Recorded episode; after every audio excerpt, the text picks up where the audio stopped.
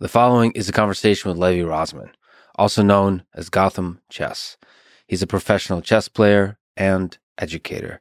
I highly recommend you check out his YouTube channel called Gotham Chess. And now, a quick few second mention of each sponsor. Check them out in the description. It's the best way to support this podcast. We got Notion for team collaboration, Athletic Greens for daily multivitamins, ExpressVPN for internet security, and Inside Tracker for biomonitoring. Choose wisely, my friends. And now onto the full ad reads. As always, no ads in the middle. I try to make them interesting, but if you must skip, please still check out the sponsors. I enjoy their stuff. Maybe you will too. This show is brought to you by Notion, a note taking and team collaboration tool. I think it's most popularly known for the note taking capabilities all the cool kids. You go to the productivity forums and subreddits and uh, Stack Exchange. Notion comes up time and time again as like the stellar, the top tool to use for note taking. I use it for note taking uh, on the individual basis. But the thing that you may not know that Notion is also incredibly good at is the collaboration aspect of it. And not just any kind of collaboration, but collaboration for any kind of task. So we could even for startups, for businesses, for I don't know, homework assignments, all of it.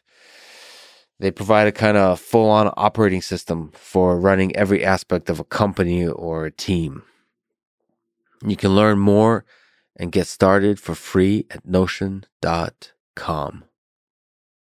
This show is also brought to you by Athletic Greens and its AG1 drink, which is an all in one day drink uh, to support daily health and peak performance. Where was it? Somebody sent me on Reddit in a daze. I remember seeing a kind of meme saying, like, this is like the Lex Fridman podcast in a nutshell, or maybe the Lex Fridman experience in a nutshell. I don't know. The point is, there was some kind of crappy robot that has an Athletic Greens container and is doing the shaking and the mixing and all that kind of stuff for a drink. I mean, yes, but probably I would do a better job engineering the system and probably would not use it for that particular task. Uh, like, why introduce a machine into a task that's deeply human, my friends? Uh, so yes, somehow if this was the true Lex Fridman experience, you probably want to add a little bit of love into the whole thing, which chemically and nutritionally speaking is already built in. That's why I love athletic greens, not just because it's green and delicious, but because it's uh, really good for you. Provides you with a nutritional basis for your mental and physical excellence. So you can be a beautiful version of you that you already are. They'll give you one month supply of fish oil when you sign up at athleticgreens.com slash Lex. This show is also brought to you by ExpressVPN. I use them and have used them for many, many years to protect my privacy on the internet. ISPs collect your data, even if you're using Chrome Incognito to go to the shady websites that you go to. And I'm not judging. I'm not judging. I'm giving you all the respect and props you deserve, sir or madam, for all of the darkest, the shadiest places you go on the internet. But you should protect yourself when you do that. And a good VPN is a must. That's like the first and the most powerful layer of protection. ExpressVPN is my favorite. It's the one I've always used, so it's the one I really want to recommend. You can do all kinds of other stuff. It doesn't matter. What matters is it works fast it works on any device, including, yes, on Linux, Android, I, anything, anything. You can uh, go to expressvpn.com slash lexpod to get an extra three months free. This show is also brought to you by Inside Tracker, a service I use to track biological data. They have a bunch of plans, most of which includes blood tests that give you information based on which machine learning algorithms will give you advice after analyzing your blood data, DNA data, fitness tracker data, all that kind of stuff, they'll give you advice based on what's going on inside you on what you should do with your life. Maybe sort of uh, diet and lifestyle changes, not like career changes, although that'd be pretty cool. Where your DNA data could tell you, hey, uh, maybe that career that you wanted as a a, cho- a chocolatier. Is that the right way to say chocolatier? Like a person who uh, makes chocolate, right? I'm not even gonna check. I'm, you know, I can look it up online, but I'm just gonna go with it, and then you can uh, clip this out to embarrass me, as the internet seems to do with all the stupid things I say. I say so many stupid things, and they accumulate over time, and all I can do is just laugh at myself and appreciate you, sir or madam, for laughing along with me.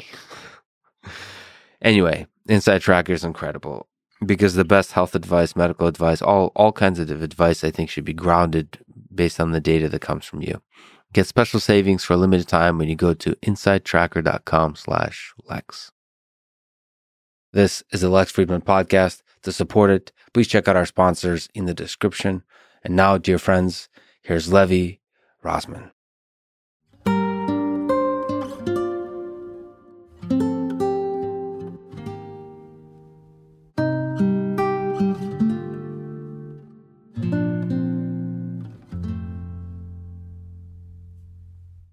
You're known for being able to guess people's ELO rating. So, what do you think? Just by looking at my face, deep into my eyes, uh, what's my ELO rating? Here, I'll help you. I'll I'll do E4 for the listener. I actually read that Stockfish prefers E4. Does it really? I didn't. I actually didn't know that because it maximizes the number of tactical options. So that makes sense. The right answer is 3400, which is, I believe, Stockfish. Uh, you guess people's ELO chess rating. What what's that take? How hard is it to do that? And like, how would, would you actually do that? Like, what are telltale signs of red flags about a person at different ratings? Is there something you look for? Yeah, I think you can separate it something like the very first, the zero to about eight, 900. For simplicity's sake, I'm going to use the chess.com rating system because Lichess is slightly different. It tends to go two, 300 points higher than chess.com, sometimes even four, 500 points higher. But then it catches up. They catch up around 22, 2300, I would say. What's chess.com? What's Lichess? Can you like yeah, so explain what the difference is and what they are? They're two chess websites. Uh, Good starting point. Yes, chess.com is it, it has obviously the free option where you can play games, you get some sort of puzzles every single day, you get some sort of lessons every single day, but then they have tiered memberships where you can pay annually or per month that you can unlock all the other features and like what? Like for training, for like for training, puzzles have, and all that kind of stuff. yeah, they have unlimited puzzles, but they also have their, their biggest selling point for sure is like a dedicated game review that it's like very flashy and sophisticated, and the coach will literally tell you what you did wrong at every single moment the computer evaluated a mistake. But the most important thing that they have is they offer international masters, grandmasters, the opportunity to make video lesson libraries, which hundreds of hours of anything. I can even learn some stuff on there probably. I have anal beads that are con- communicating with stockfish via Bluetooth. Yeah, we will de- get to that. Yes, we will get to that. Uh, it's, uh, it's, epic. It's actually scary how many people think that's a real thing, by the way, which is the danger of the internet. But we, we yeah, we will get into that. But I tend to believe that people believing a thing that's hilarious at scale will make that thing a reality. I'm with Elon on this. I think uh, people manifest the meme. The meme becomes real. So that, but that, that's uh, in all walks of life. I, I think there is something about humor, sort of uh, being. Why does why did I? I was gonna. What was I, I was going to say is I feel like humor becomes a lubricant for the trajectory of human civilization, and I don't know why the word lubricant went into my head. Which beads I understand. Yeah. But it's very Freudian.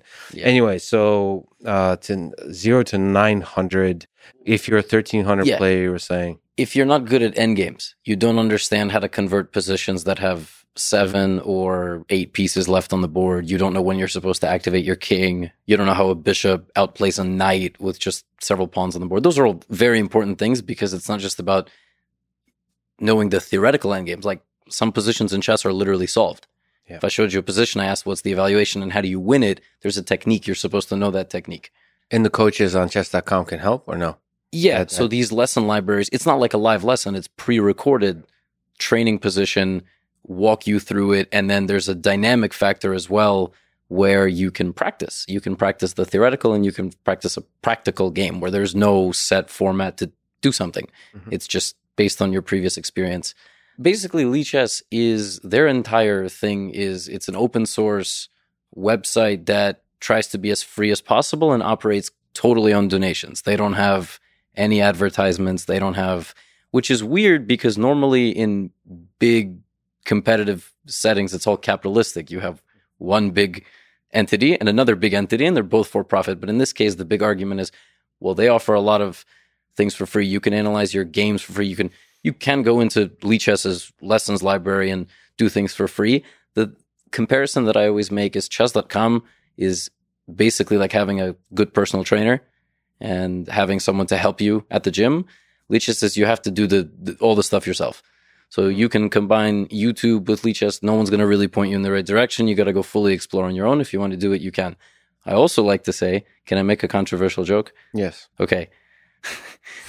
Ardent Lichess supporters are like very angry, uh, you know, only uh, uh, vegetarian or, or vegan Mhm. folks because they will tear you apart and try to convert you as much as possible. Did you just did you just point a large number of of uh, haters onto this uh, uh, very podcast? Is this what just happened? No. Is there like several people that were very upset at you right now No. and throwing things? Okay. No, no. That's always the joke that I've made because if people have chess.com, and I love all people, but I'm just saying chess.com patrons do not try to actively convert folks on Lichess. Folks on Lichess are like, you know, there's a meme chess.com. Chess. Oh, yeah, c. it yeah. started at Lichess. Started, started somewhere in Red on Reddit, Anarchy Chess, kind of a Oh, so Lichess is a little bit of an anarchist organization. Would you would you go as far as to say No. they're a terrorist terrorist extremist organization?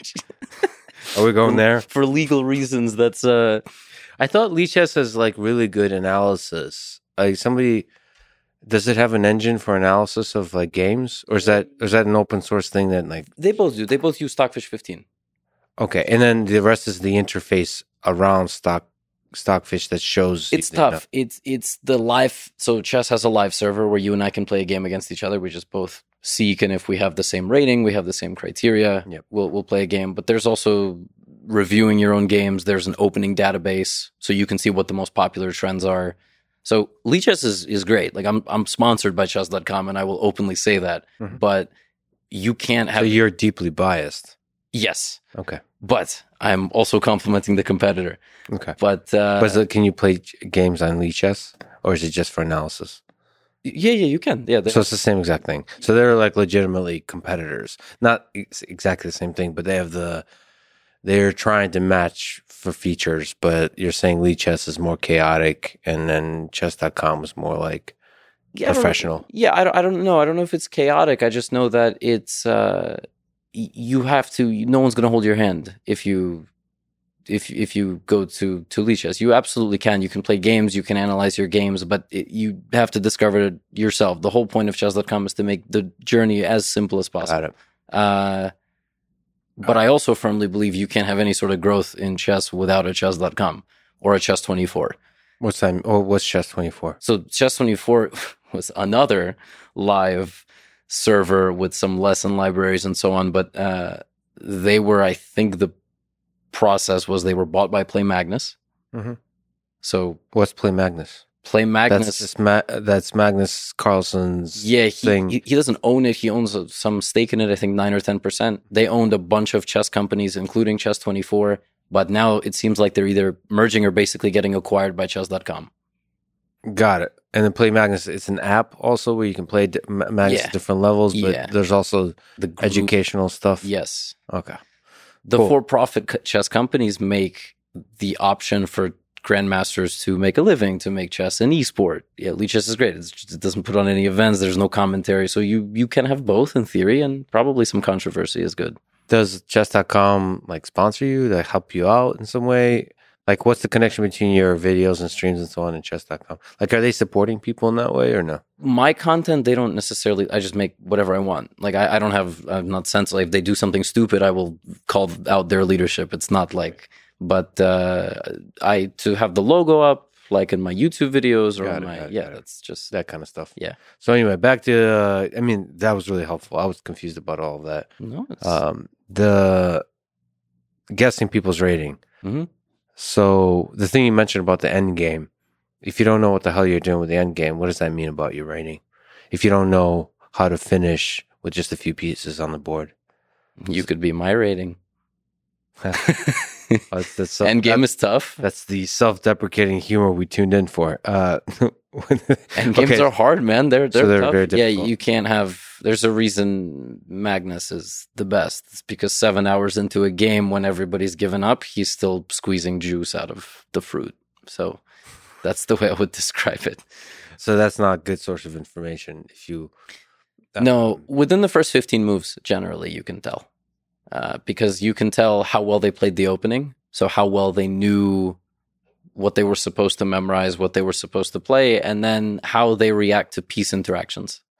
So, if they are faced with a move that a more advanced player would deal with very swiftly because there's kind of a natural response, that gives you information. If they move their king when they're in check when they didn't have to, that's a massive giveaway. Some people just think, oh, I'm in check, so I have to move my king. That's- Okay. So it's like how direct the response of your play is to the danger. So like if you're more moving like multiple pieces at a time, meaning like you're moving like the, the pieces are like tied together Mhm. in interesting ways and then th- th- okay. Okay. Like what about like uh what about the opening can you tell also? Because a lot of people can memorize openings, right? Yeah, but it takes two to tango. So you could memorize a bunch of stuff, but if you're 900 and I'm 900, your rating is fluctuating all over the place in the in, in this podcast. I feel Yes. like 12, 13, 900. Yeah. Uh, You can memorize things. I'm going to play some crap and you can't play the way you, you memorized Mhm. because I have to respond to you in certain ways. So you will either respond the way you think you're supposed to respond, and that will probably be incorrect, or now you have to figure out how to deal with the fresh position. Oh, so the 900 will reflect itself in both cases. Yeah, yeah, yeah. I wonder if actually, so uh, do you know your current rating or no? Or your top rating? What was your top? I, Like, I know both. My current elo, like over the board, uh, now is twenty three twenty. My peak was twenty four thirty. oh, cool. So can you play like a 900 player? Like, can you force yourself Yeah, so you can like, given that you've guessed a lot of elo ratings, can you kind of emulate that?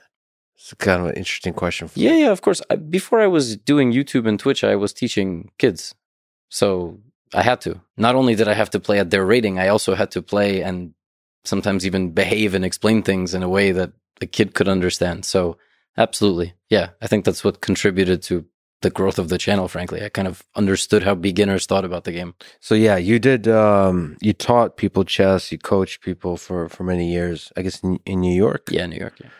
What What did you learn about the way people learn from that? So like, how how did people that were successful at getting good at chess quickly? Mm-hmm. What were the some of the commonalities, some of the patterns that you saw? Obsession. Yeah. What does obsession look like? I, th- I would say it's obsession and also and also love of the game. So if you're bored, you don't want to watch a show, you want to boot up chess.com or Lichess just for just so I don't get Yeah. flamed by any anyone in the audience. Uh and you just play. So you're saying Lichess people are the ones that would attack aggressively? They're the kind of probably the, the chess 24 people. Chess. Oh, that's another. So there's not. I, I didn't know. I thought Chess24 was part of the Chess.com. well, uh, now, yes. uh, That's the a joke. cult or tribe or whatever terms we want to use. No, no, I'm sure there's even more places to play live. There always have been more places to play live, but uh, chess.com Lichess dominate and well, chess24 is, uh, is rough for live interface. Of course, they have good courses and everything, but we'll Yeah. I got it. I got it. And some are even good people or whatever. Yes. That quote goes. Yes. Okay. Like uh, obsession. That means the way they look at the board. When they're bored, how quickly do they return to the chessboard? That kind of stuff. Just like how many hours a day they, they want to spend, Yes. they spend and want to spend. some kids definitely have a talent. Of course, there's this eternal debate talent versus hard work. I don't necessarily know if it's a talent for chess specifically, but it's a talent for, I'm sure there's some sort of spatial visualization in your mind. You're, you start picking up what squares are controlled by your pieces and opponent's pieces faster. Your memory is much stronger. So you, you don't just learn openings like we discussed, you learn literal patterns, such as, oh, I remember this from two tournaments ago. I remember this from a game I played just yesterday. And you just keep playing and playing and playing. But I think the one commonality I think I've seen in all kids, it's uh, obsession. You have to play a lot. And I've seen kids who are brilliant kids. Like if you give them a page of tactics puzzles, they solve faster than anybody. They can pick things up here super fast. They're a pleasure to teach. They go to a tournament, disaster. Hmm. They can't handle the anxiousness. They can't handle that silent face to face war with another six year old. they can't even handle. There's also trash talk. One sentence by by a kid can throw off your prize student, and I've seen kids just totally disintegrate. I've seen Yeah. also my students bully other kids who. My student wasn't that strong, Yeah. but their verbal warfare, which is not allowed, but goes unnoticed. But it's not even v- verbal warfare. Like just going like, hmm, like Yeah. little, little like, like facial expressions you would make at the board. Yeah, I didn't even think about that. That's pretty creepy. The intensity, not creepy. That's not the right word, but there's an intensity in that silence over the board. Like you can probably hear stuff like just like it's super quiet. It's like a library, Yep. and then there's just a tension that builds. You can hear the breathing. Yeah. And at the highest level, both sides are involved in a battle that they both foresee 99% of the time. That's the scary part is that you both see the exact same thing. It's very rare you play a move and I didn't see it. It's that I misevaluated it. I saw the move could be played, but I missed something three or four moves deeper. And you play that move and suddenly you're excited and I'm nervous. Mhm. But all of a sudden you make an inaccuracy and now the tide shifts, right? We could be on totally different planes throughout the game or we could be on the same plane throughout the game. So it's it's really fascinating. It Yeah. So your thought is when you see a move that to you seems suboptimal, you start to think, what was that? You start to try to make sense of that. Did you miscalculate or did they miscalculate? What isn't that what Magnus is really good at is taking people away from like making suboptimal moves to take them away from the known uh openings or is that unfair to say? yeah, he gets part of his really dominant reputation, I think, from not letting people get into ultra theoretical positions. He just won this tournament, this online tournament, and he said he had a, a young player strategy. He had an anti sorry, a anti young player strategy. What's that mean? It means that by move seven or eight, you go to the database, no games. Nice. Kid is on their own. They have to swim on their own. Yeah. And they have to deal with the strategic complexities of the position, which he just, he gets. And he might get from just an enormous database within his brain of historical games that have similar structures or just sheer genius. Like we, we, we won't know. Yeah. It's a mix of the two for sure. The younger you are, you can't remember a game played in 1951 in some bar in the Soviet Union, but he does because he read a book once or a magazine once. and he just remembers. he just it. remembers. He remembers the structure, which it's just it's not fair. it's crazy, right? What do you think makes him, if we can sort of linger on it, what do you think makes him so good? I think it's the memory, and I think it's he just seems to get the game better than anybody else. That's the best way I, I can describe it. In sports, you have reaction time, you have strength, you have, mm-hmm. but also as he's now evolving, it's stamina. So there have been games that if you put two other 27, 50 rated players or world top 10 players, they would have drawn the game. The game would have ended. The game, nobody would have won it. You put Magnus as one of the aggressors in that game, suddenly the chance of victory doubles from 5% to 10%. Yeah, weird. What what's that about? Because what is it? Game six against Nepo? Like Right. Uh, isn't Stockfish say that it's supposed to be a draw? So 0.00 does mean a draw sometimes, but other times it means, and it's the joke I always make, it means that Stockfish is out for a smoke break. It just, it, just, it can't. Can you explain the joke and can you Yes. explain zero point zero zero? Yes. So when so Stockfish will show uh, an evaluation which determines whether the position is equal, slightly better for one side, slightly better for the other side, or completely winning. You can you know, 0.0, 0.2, minus 0.2. That's all within a balance. You can say, okay, black has a little sprinkle of activity, something, white has that. But if it's 0, 0, 0, it could be literally a dead draw, meaning theoretically com- just impossible to win. But oftentimes, what that means is the smoke break joke is Stockfish doesn't know. There is so much complexity within the position, the combinations of different moves that are acceptable and okay, it cannot evaluate correctly.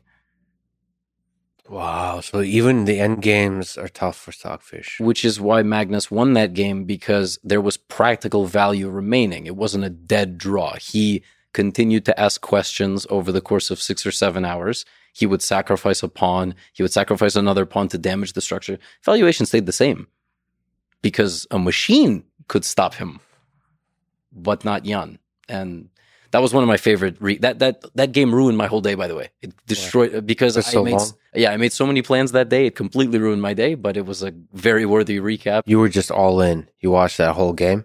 I watched the whole game and the World Championship was a crazy time because I wanted to be first with the recap video, but I also wanted to be best with the recap video. So I spent all the hours of the games watching all the live broadcasts and getting all the information, all the variations and trying to put that into the recap. It was it was a lot of fun. It, it was a huge adrenaline dump when it was all over. So just for people who don't know, that's the most recent world championship. Um, so you had a, I mean that was that was a draw after draw after draw after draw, Yeah. and it was it was kind of boring in that way. Or maybe are draws? Is there like non-boring parts within the draw to you when you were like just studying it carefully? For me, yes. For the average viewer, no. That's the truth. Especially when the game itself is not that exciting. When Magnus plays a strange move on move 9 or 10 that hasn't ever been played, and then Jan has to try to exploit it, and he fails, and no attack builds up, and they shuffle their pieces for three hours. My favorite thing is when the commentators like, I don't know why he did that. I wonder why he did that. Like, yeah. when the commentators are confused that's my as a as a person who's just a spectator just like uh, that's that's interesting because then you the most interesting part is about listening to the commentators who i guess themselves might be grandmasters uh, all, yeah. all. they are trying to i guess just like nepo just like magnus tried to figure out what's the idea here what are you thinking Yeah. that's cool that's that's that's an interesting part of the game but uh, other than that it's it seemed um yeah I, I, I was sure this is just gonna keep being a draw especially in that situation Mhm. so it's almost it seems almost remarkable that he was uh, magnus was able to put pull out a win in game six and after that uh, at least magnus said that that that ends it because now Nepo's going to have to take more risks and that opens it up to pure chess and then it's uh, um who was it uh Steve Prefontaine said like when whenever it's whenever the race is down to like pure guts then that's when I win it There was also a conversation about Jan's first half, second half in any tournament. In the first half, he's just brilliant, on fire. You could even say he was outplaying Magnus. But the entire conversation before the match was Jan slows down. And at the first sign of a loss or a setback, the match might fall apart. And that was the worst way to lose. There was literally no worse way. And it just got worse from there and there. I mean, it was one move mistakes and but he's back. He's gonna, Jan has won the candidates again. He's going to play for the world championship. So. Who you got? Who who, who you got? What is what is this slang terminology? Can can we like uh, somehow edit that into a more sophisticated with a British accent type of phraseology? Okay who do you think will win that match? I think it's 55 45, but I don't know for Forward. who. I don't know. That's not the, so it's close. It's very close. okay. You can make both cases. You could say Ding. Uh, you could say Jan has been here before. You can say to the world championship stage, he knows what it's like to have a training camp and so on and so forth. His playing style is very, but you can also say Ding Liren is one of the most stable, unemotional chess players.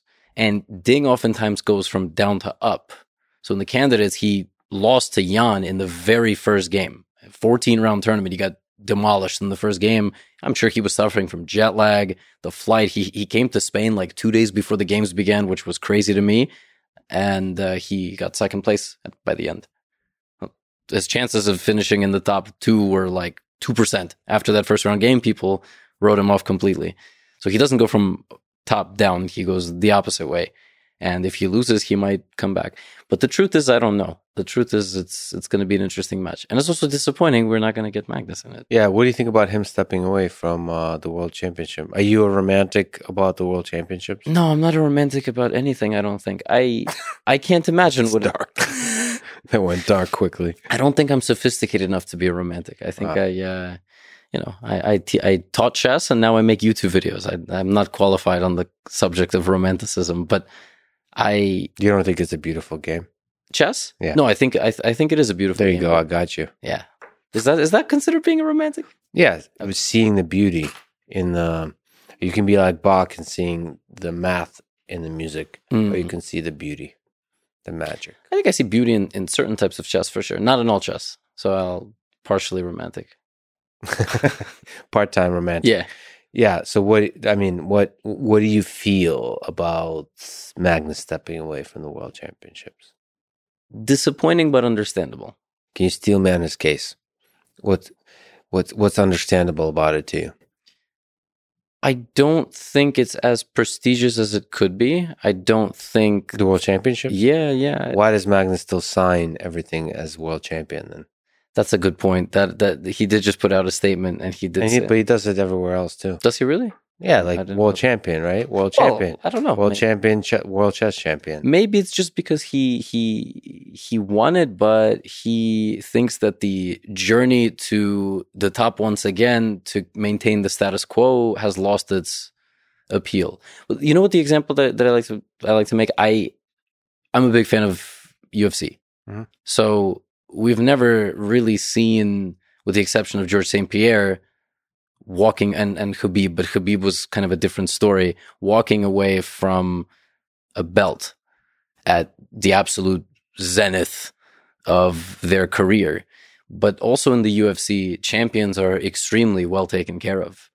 I mean, champions have some of the best, some of the best lives. Of course, you can argue not all champions. You can say some of the lower weight divisions, yes. But what I'm saying is, a lot of them get all the sponsors. They get massive, massive paydays. They're international celebrities. I don't think chess has that. In fact, the World Championship of Chess prize fund has not changed much in like 40 years. So you could probably make more money on uh, on YouTube Yes. playing randos, not randos, but other having fun and playing challenging, really challenging games, playing other super grandmasters, like an ad hoc events, um, or maybe a little bit organized events, but not the world championship. Yeah. and still and still have a lot of fun, make a lot of money, um, get everybody excited, all that kind of stuff. Yeah. So for Magnus specifically, and we're using him because he's the world champion. If you tally, if he wins every tournament that he plays in over the course of a year, which is really not even that crazy of an estimate, because that's really how it seems sometimes. Yeah. I don't know how much money that is. I haven't tallied, but if he dedicated an entire year to being managed on social media and doing various things and growing all his brands and getting sponsor deals, I think he would make five times more than being the world champion, which is crazy. Yeah, but money isn't everything. in I know that's that's totally Some fair. people dedicate their whole life to winning the Olympics. Mhm. The Olympics is a funny, is an interesting one too because, like, I didn't even watch the the Olympics as carefully as I usually do. This year, yeah, me Yeah. neither. It's it's really strange. I'm not sure why that is. And during COVID, I'm not sure. That's that was weird. I don't know if it's losing its magic. Part of it is also the people that own the Olympics and the way they distribute it. They make it a little bit more difficult to watch. Like it's it should, in my opinion, it should all be just available on YouTube and uh, easily accessible. It's like the difference between like uh, SpaceX and and uh, some other organ, like even NASA. Just SpaceX is better at streaming their launches. and and commentating them. And it, they've made NASA better Mm. as well, but just like the ability, it sounds ridiculous, but making it more frictionless for people to watch, get excited, to share, all that kind of stuff.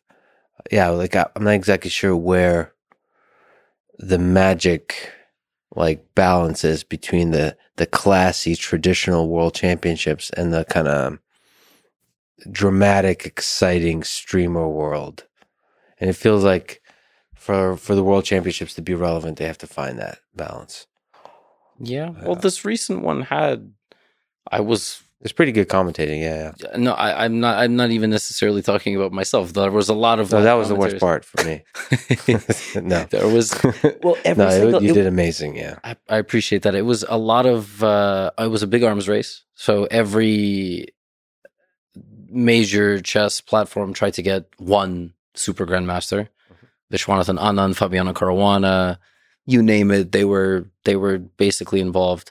And to to go back to that point, yeah, I the big question is money, and if if Magnus is not motivated by money, if the prize fund for the next world championship was ten million dollars, would he play it? If he says no, then it must be something else. It must just be a matter of something's not worth it. It's not you, worth. you got to take him at his word and his word is like there's too much stress to Yeah. the low sample play yeah, like i want to play Yeah, many more times yeah. He wants to play more. He wants to. He wants Shorter to make it more games. interesting. Yeah, exactly. Yeah, more shorter games, like where you can um, increase the possibility of pure chess.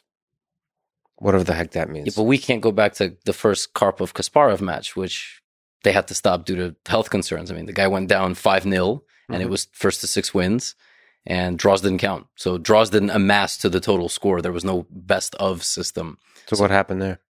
The match went something like seven, eight months. Kasparov started making a comeback after being down 5 nothing. He was 5 3, Mhm. and they called it off. They called it off. They said both players are in poor health conditions. Kasparov stormed down, yelled that this is a farce, and but the match was like 50 games long. It would even more maybe. I made a video and I don't even remember how many games it was. It was so long. Can you imagine? Bobby Fischer wanted something almost as extreme. Draws don't count. It's first one to 10 wins, Mhm. and if it's 9 9, the world champion retains his title. So you have to beat the world champion 10 8. That's the only way. So you don't like that? Well, it's, I, It's just grueling. I don't know. Maybe I like it for the YouTube recaps, but do I like it for the players? Do I like it for general public? No. Torture. Yeah, it's three, four hours, right? You imagine your favorite tennis match was six months long. right? what are we doing? Yeah, yeah. There's still a magic to the world championship. I, I wish they could make it some interesting. They make it work somehow.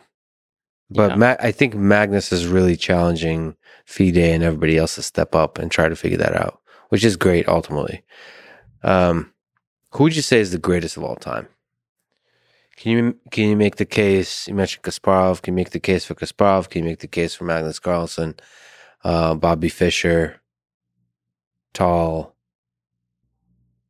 In my opinion, you can make a case for Magnus, Gary, and Bobby Fischer. I, I'm not one That's of the fair. folks that's like, oh, I mean, Capablanca was brilliant. You can argue Steinitz was brilliant, but as uh, I think, I think it was. It's probably Kasparov, and Magnus has a chance to overtake it. So the longevity is really important to you when you were thinking about this. Yes, I think so. I think Magnus is very, very close. I think it's it's extremely close. What would be the magic? You got to get that sixth one. Oh, so the No, I'm just kidding. so the world championships matter.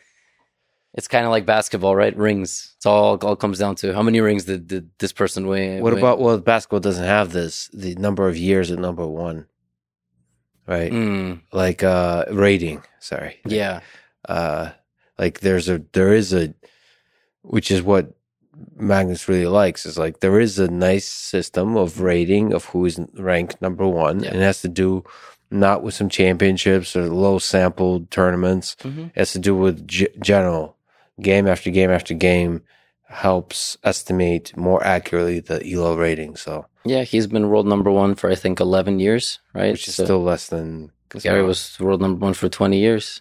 Yeah, which is which is quite wild. But still lower rating, I think, than Magnus now, right? Yeah, I think rating in general has sort of Allegedly, it got inflated. yeah. Is I, that true? Is there truth to that? I think so. I don't. I can't speak to how exactly it happened, but it also happens online. If you go back just three or four years, I think some of the best blitz players on let's say chess.com were 27, 2800, and now they're 3200. I think it's just sort of what happens, but I I don't exactly know. Uh, I will mention that there was a very strange change. Not exactly sure when the year was in FIDE, so over the board chess, where if you were under the age of 16 or 18 years old, one of those two, and you were below 2300, okay, your rating change factor was three to four times higher. Mm-hmm. So just imagine what that means. Magnus has a rating change factor of of let's say one. I have a rating change factor also of one. Anybody over the rating 2,400 has the same rating change factor. Uh, what is uh, the rating change factor? So if you win, yeah, there's a formula, and basically, let's say at the very base level, five point change. If your rating change factor is one, you beat somebody, you gain five points. Those kids who were under 18 and under 2300, their rating change factor was four. So their ratings were going up four times higher and four times like up and down compared to normal folks.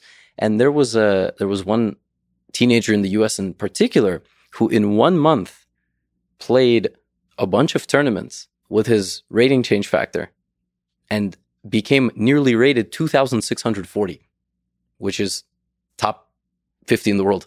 Mm-hmm. He was just a random teenager from the United States. He became a grandmaster ultimately, but he bled like 90 points down because his rating was so inflated. And this, the K40 exists now. I mean, you have many kids who out of nowhere, 2100, 2100, 2400 after, you know, one good month. It's like, what? so that's interesting. That's like, uh, similar to like how TikTok inflates your virality early on. Does it? Well, yeah, like I, I, I, I, I, I, well, at least the rumor is like they want you to get engaged. Mm. And I thought there was even artificial likes and so on that they want you to get that dopamine addiction. And so maybe they want to throw you, if you're really passionate about chess, they want you to throw you to the sharks by artificially inflating you, inflating your rating. And maybe that gets you into the game much more intensely. Maybe that, that I. I wonder how many like backdoor FIDE meetings there are with cigars and so that that was uh, the factors determined by who who does the the, the elo rating? Who changes this stuff? Yeah. who knows? It's probably those Lichess anarchists. Yeah, exactly. I think they want to. I think they want to. They want to stay away from that stuff. But so there's a guy named Hans Niemann. Yep. And uh, he beat Magnus Carlsen recently. Yeah. Has been already. What is was it 4th. August? September 4th. Oh, was, it yeah. was September? So he beat him twice, right? Recently. Once is the allegations the by the internet that Hans Niemann cheated. And then the second time, uh, Magnus played a few moves and f- forfeited and resigned. There's actually so there's three. Okay, sorry. Can you, no, no, no. Yeah. Can, you, can we go through the stocks? Yes, so, yes, yes. Uh, so they play a live esports event in Miami, Miami Beach. Yes. Eden Rock. That's where I actually interviewed Magnus. Yeah. That's where that was? Mm-hmm. Oh. By weird circumstance, I found myself in Miami, unrelated to the chess event. And uh, yeah, it was a very dramatic event for me for various reasons. One of which the camera stopped working halfway through the conversation. I saw that. Yeah, I saw that. I also, side note, I really respect how you write comments, pin them at the top. You add timestamps. You're like very true professional. I am the complete opposite on YouTube when I'm off the camera. So I dig in the mud. What, like what does I, that mean? Dig in the mud. From when I started on YouTube in 2020, I in June, like May, June 2020, I had no subscribers. So I got to a million in a year. I had a lot of people analyzing my every move, all of my small flaws, and I I love getting hate comments because yeah, you pin you pin. Is yeah. it the comment of shame or? It, it, that's what it was. It's been named over the years by by folks. I never yeah. called it that, but yeah, it's it's it's pin of shame and pin of shame. Yes, it's been tough because now people pretend to write hate comments just to get attention. So, like anything, the public ruined the good thing. but it started that way. It started with people just shredding me to bits, calling me spin-offs of this and that. And um, I think I'm I'm a human more than I am a creator, an influencer, an attention seeker. Like I'm just a person. So to me, even at the size of 1.6 million subscribers now, September 2022, I don't understand that I've gotten big and that I shouldn't do this stuff and that I should be beyond it or I shouldn't be checking my social media as much as I do and interacting one on one. I'm still very much a human being and my guilty pleasure, my way of killing time if I'm not laying on the couch and playing some chess blitz games off stream is I just interact with people who say nice things and who say horrible things. Mm-hmm. And I really like to get into the head of the people who say the terrible things. Now, sometimes you can, sometimes they are truly trolls, but sometimes people just they just they just really hate you. So what, what's a successful what's a successful interaction with the person that's uh, trolling you? What's uh, like at the end of that hero journey that you were uh, yeah uh, partaking in? What's what's like what's the top of the mountain look like? Is the troll conquered? and yes. broken mentally. Not and, no, not mentally. I don't want to. I don't want to defeat. I I honestly sometimes somebody writes a very long comment. I'll just I'll respond with a question mark. Yeah. Oh, so you're you're you see each other like a uh, like a brother and sister. You're gonna travel together on this journey of deep meaning, like introspection of what does this mean. Yeah, I've had people write I can't quote now, but something about my persona, my behavior, this and that. And I just like respond to them and I say, hey, it sounds crazy that a large creator might do something like this, but this kind of goes back to you, you speak to folks on a very respectful way. If you make a mistake, you completely own up to it. So I have this sometimes these one on one interactions where I say, I think you're reading too much into this. I think you're kind of, you don't understand maybe some of my humor or sarcasm as, as such. So you form this opinion that, mm-hmm I'm this kind of a person, this and that. And now you're sort of anything I do, you're trying to attach to that reasoning. And here you are writing this lengthy essay of why nobody should watch my content. And sometimes people go, you know what? I think you have a point. Maybe I should relax a little bit. I said, they, yeah, I would love. I, I would love to sort of interview and understand the lives of the the folks that post that kind of stuff. I mean, they're they're human beings. They have interesting journeys. Also, yeah. I think they often don't realize I think they don't realize their comment will be read by anybody, especially you. Maybe they, they think like, and they also don't realize you're a human being. I feel like that's yeah. and it's it's so interesting to watch it. like uh, some guy, because I posted on Twitter for like a minute uh, that I'm talking to you and asking for questions. I I deleted that tweet because Yeah, like because you didn't like ninety five percent of the people were talk about cheating, talk about the cheating. All right, I got it. Thank you. This is not going to be helpful at all. So I was like, all right. But in that time, like there's one comment, which I'm it's hilarious to me that you found that one comment.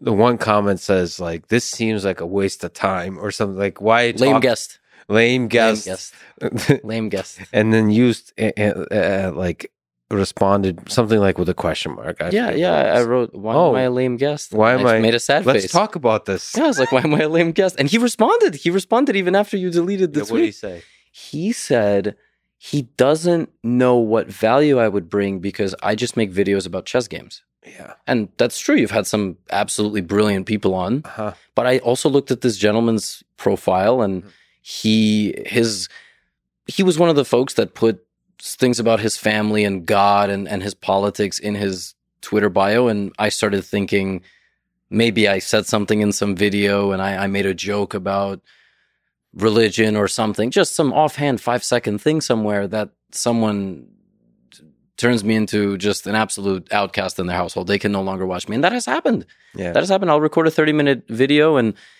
I'll make a joke about something and some phrasing and that's it. I've lost a viewer forever and they will let me know. They will write me an email and I just don't think people should be that serious.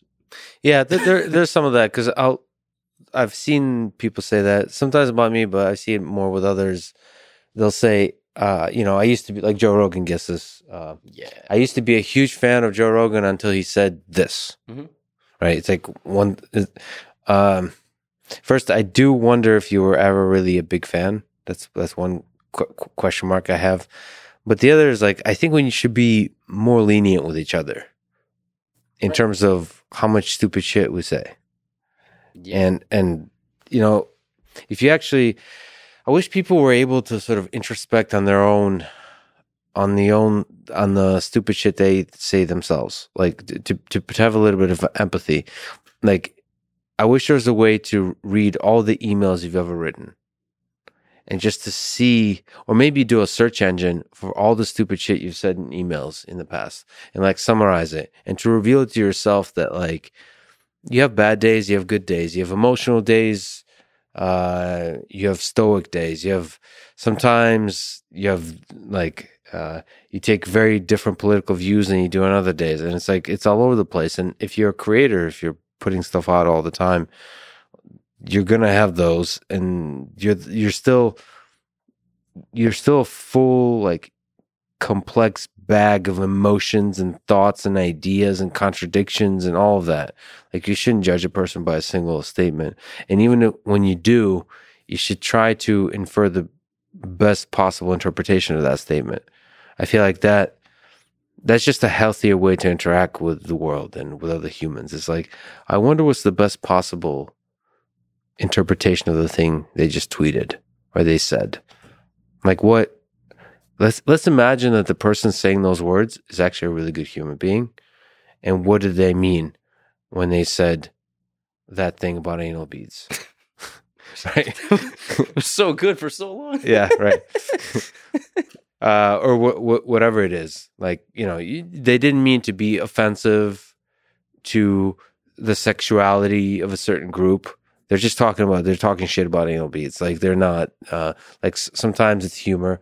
Sometimes it's actually genuinely uh, embodying like a political viewpoint and like walking with it, thinking through it for a few days, like and like taking it seriously, be empathizing not just for a brief moment, but for a time, like walking with an idea and allowing yourself to express it, like playing devil's advocate. I do that all the time With it- yourself or with myself. Yeah. Yeah. In conversation, I do too. And I find I have to say, I'm playing devil's advocate. Like you have to be very explicit. But with, with myself, I'll just do it in my head. Like I have different voices. Like, you know, um, obviously, it, it just in, I've been ge- getting so much information, so many thoughts in all the complexities of the war in Ukraine, for example, and all the different voices within Ukraine.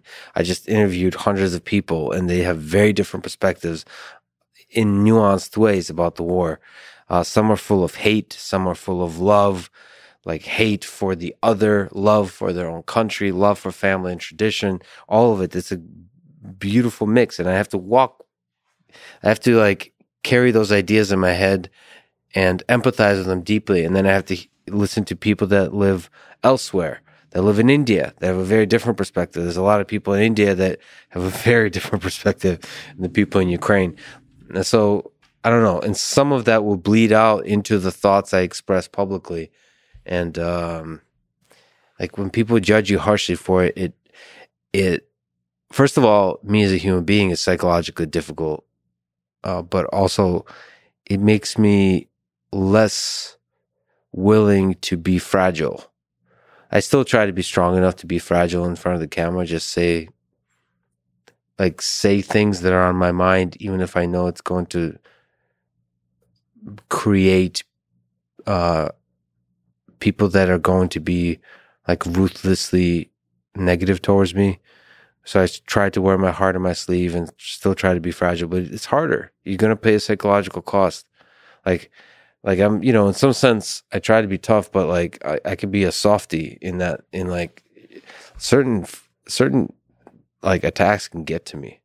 So I'm surprised that they don't get. I mean, do, do does, does some negativity get to you, or is this the way you deal with it by responding? Uh, like that that guy saying, like, what value does talking to Levi add to the world? Yeah.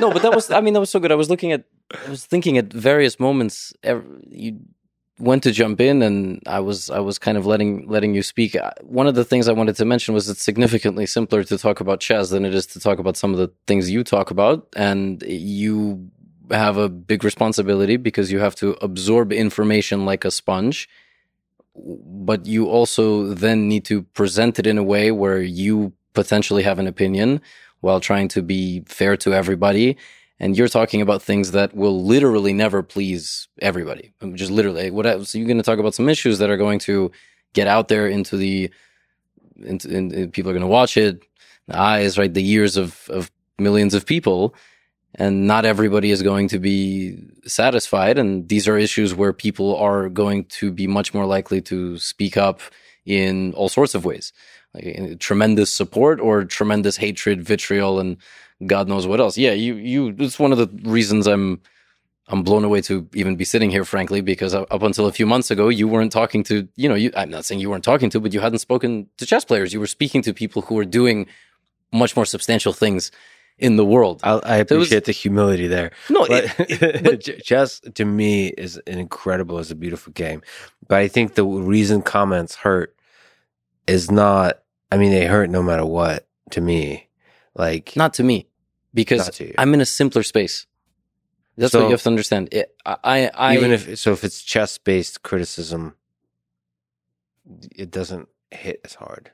No, if you had a podcast about anal beads, no, I'm just. you had a podcast, I, am launching this. Yeah, if, you, if, you, had a podcast, I'm launching a new podcast, photography, you gotta you gotta realize like it wouldn't it wouldn't be the same way. You talk about potentially existential things. You talk about uh, cyber, you know, uh, things things in cybersecurity or or AI or people who are massive uh, heads of companies that are just inherently going to be a bit more controversial. So that I can't imagine being in your shoes because you have so many complex emotions about situations where you may not necessarily agree with everything that someone has said publicly, but you still invite them for a conversation because they're a human being. It's totally different, Lex. It's I not. I don't. I don't know. I not the way I experience it. To me, I think what hurts is it's not even on my because I'm super self critical. Usually, way more than the internet can be.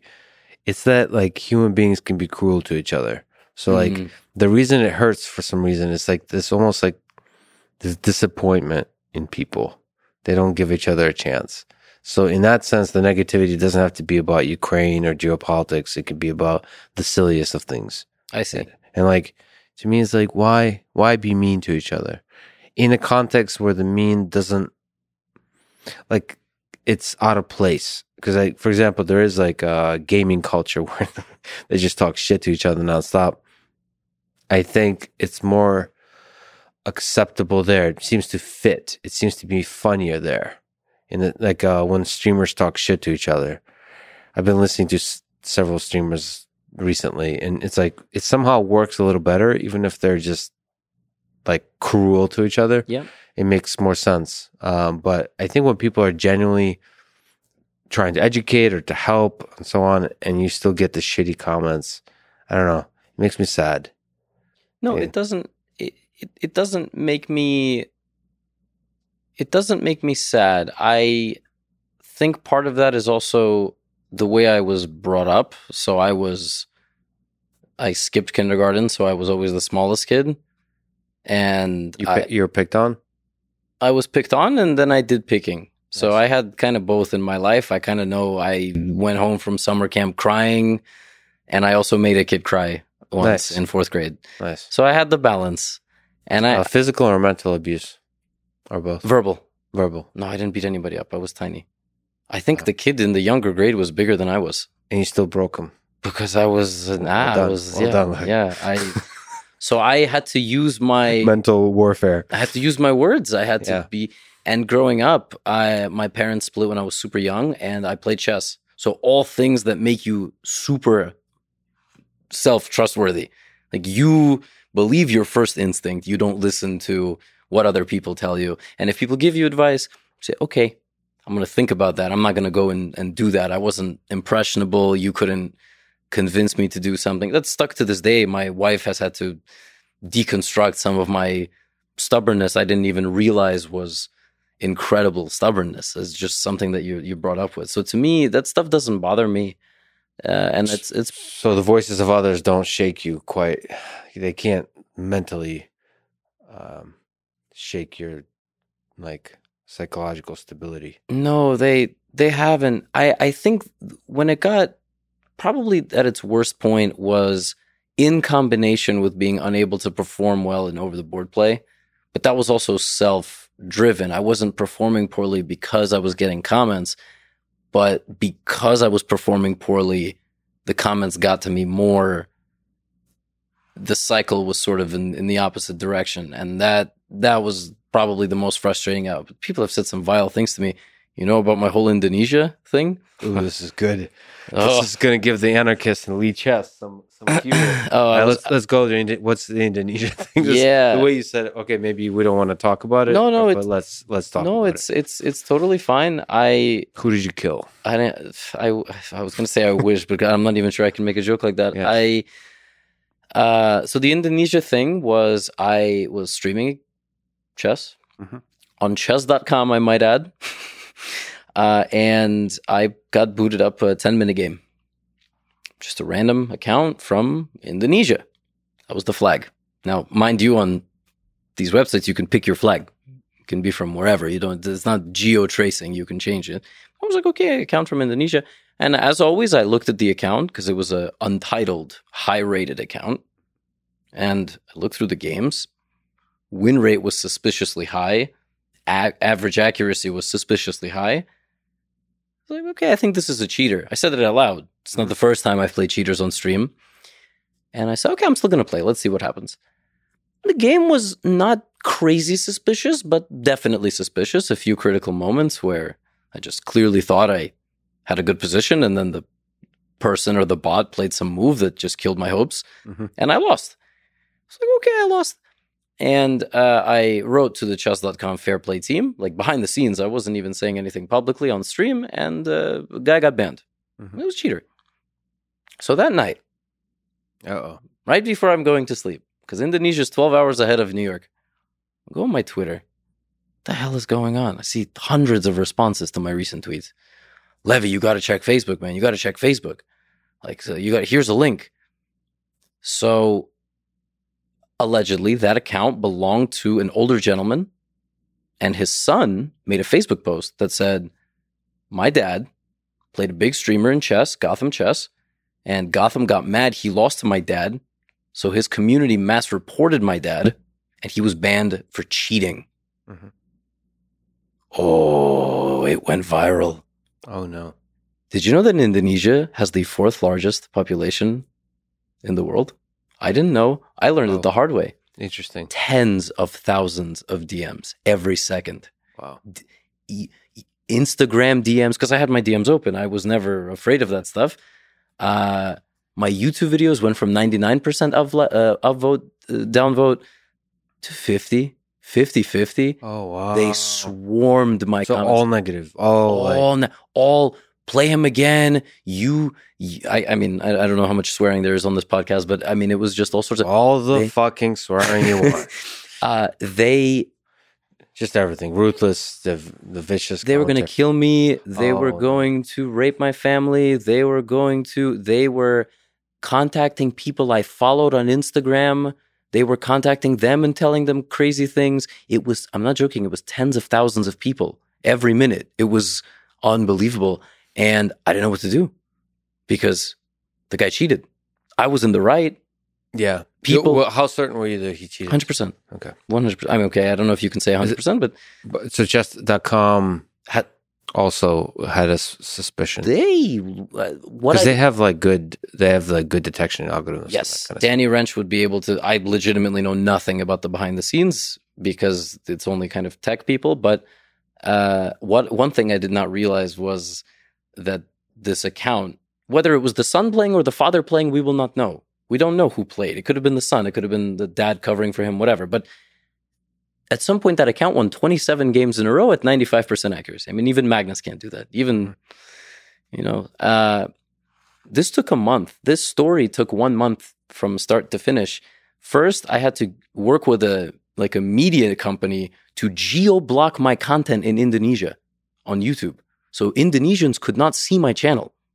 Oh, so you you didn't want to like lean into it, go full Donald Trump. No, no. Let's let's uh, because you're in the right. You feel like you're in the right. You, as far as you know, you're in the right. Yeah, and I And, hated le- watching all my work burn to the ground. Like, Oh, I- you you felt it, it was being. Yeah, and I'm one thing I'm learning about myself is I'm not a good crisis actor. I need someone to like slap me so I don't do something emotional in the moment when crisis is ongoing. What what would be the emotional act that's not productive there? uh, partnering with an MCN that makes you give away a bunch of your revenue, and then when you break with them, I wasn't monetized for a week. It was a very big decision to plug in. I think they're called MCNs, but What are they? Sorry, I don't. What are MCNs? they're like we there's there's specialized agencies that That's work cool. behind the scenes with YouTube yeah. that if you connect your account, they say they can give you certain ad benefits. They can geo block your content. They which you can't do normally. They have certain perks that only YouTube allows behind the scenes. You pay them ten percent of your monthly ad revenue, Mhm. but they claim to do a handful of things for you. I just needed them to geo block my content. I, I just didn't I d- didn't care how much money I was uh, going to give away per month, but What? So why geo block it? You just didn't like the the downvoting.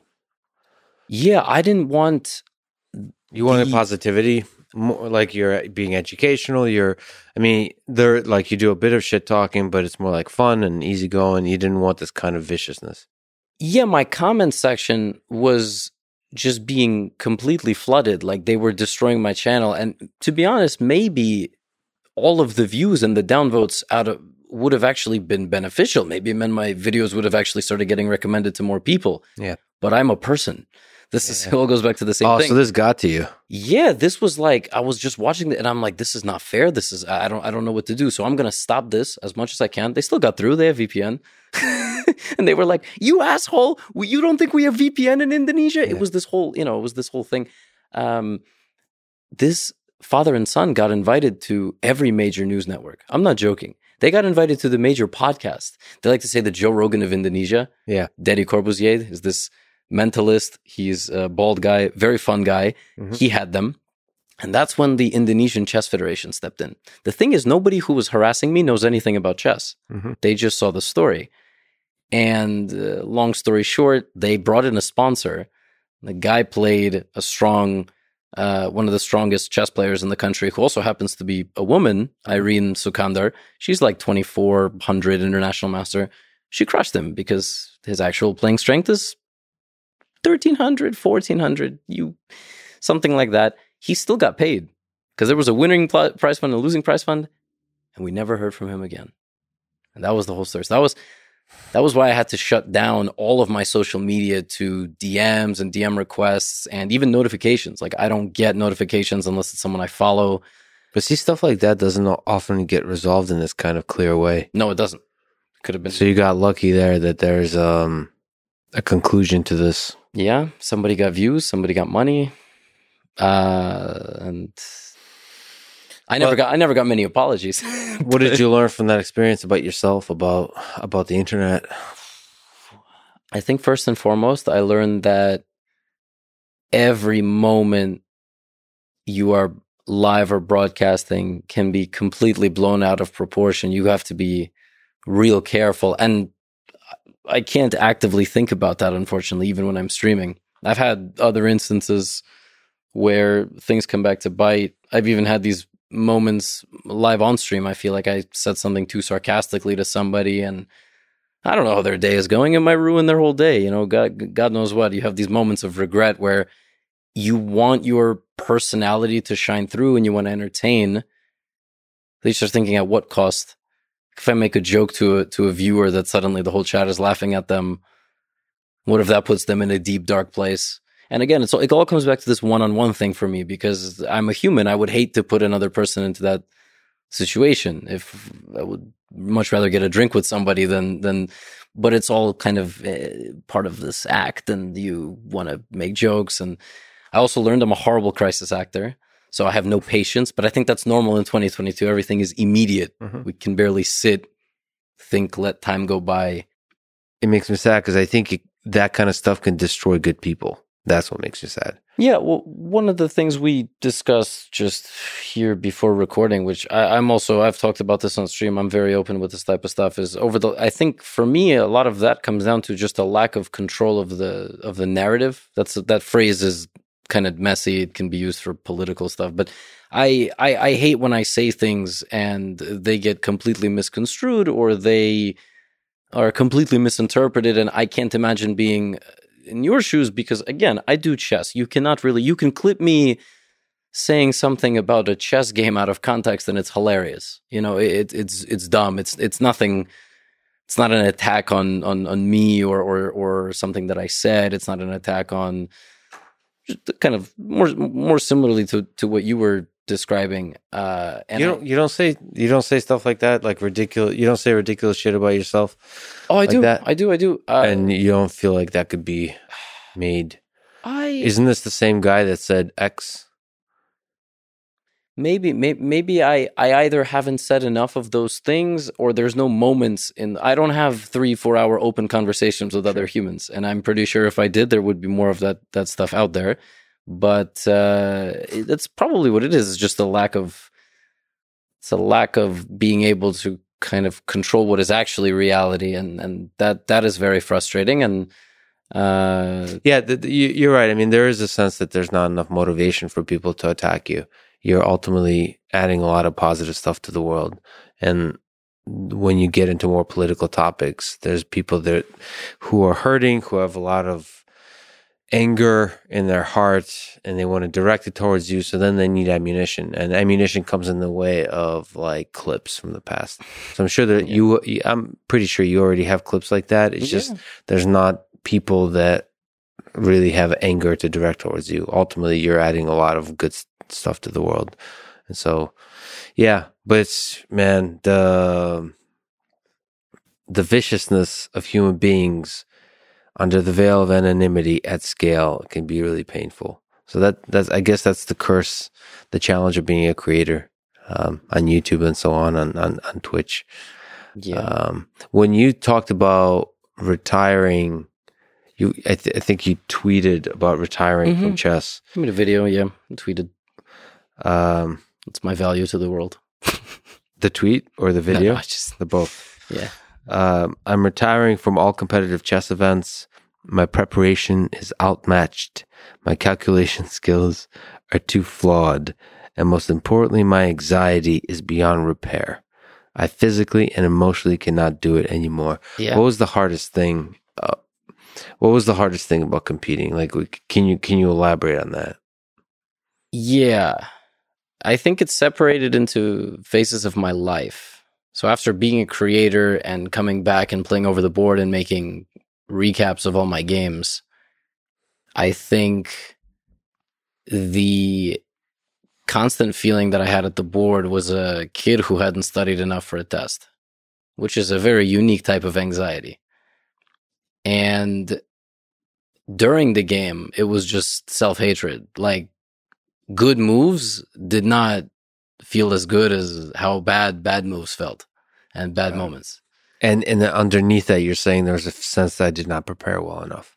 Always. Oh, one unquestionably. So my I'm an international master, but eh, there's international masters now who are 11. I got the title when I was 22, which is late. That might not sound like it's late, but it, it's really late. And I quit chess multiple times when I was a teenager. If I hadn't, if one of my parents was like, sit down, this is the only thing that you're good at focus on it, yeah, maybe I would have been a grandmaster. But that's that's life, right? And I would come back to chess at various points in my life when I felt more mature, I felt more ready, and I felt more motivated. Uh, it was all me. I never, I had one coach when I was maybe about 10. I never listened to the guy. Great guy. Like he emailed me even recently, just wanting to catch up, which I thought was adorable because I'm like, I'm not, I don't even know if he knows that YouTube chess exists. He's in his 70s. He's just, he's just like a nice older guy. Yeah. Um, and he would come to my house. We would have dinner. My grandma would make us food, and he would tell her that I'm brilliant, but I never work. and I have so much potential. If only I ever worked at all, one minute on anything. I just played speed games online, and and but I did he did he speak the truth there? Like, could you have worked more? I could have worked more for sure. Yeah, absolutely. When you listen to Magnus, who doesn't, he seems like he doesn't work either. he works. Uh, he might work in different ways, but I, I think for him, it's also uh, obsession. Again, love. It's it's everything. It's he might read a book, he doesn't consider it work. Hmm. It's work. He's getting information in, and he's learning something. It might just be easier for him to learn than for me, for example, or for anybody. Just everybody learns and absorbs things differently. So I I would come back to chess, and the best run of my life that I had was in 2016 where I basically, while teaching a chess program, scholastic chess program, I told all the parents, hey, so for these four months, I'm going to stop doing private lessons and I'm going to go travel and play tournaments because I want to become an international master finally. Mhm. I'm 20 years old. This is in 2016. Like, can, can you help me raise some money? These are all managing directors. These are lawyers. These are seven figure, eight figure households.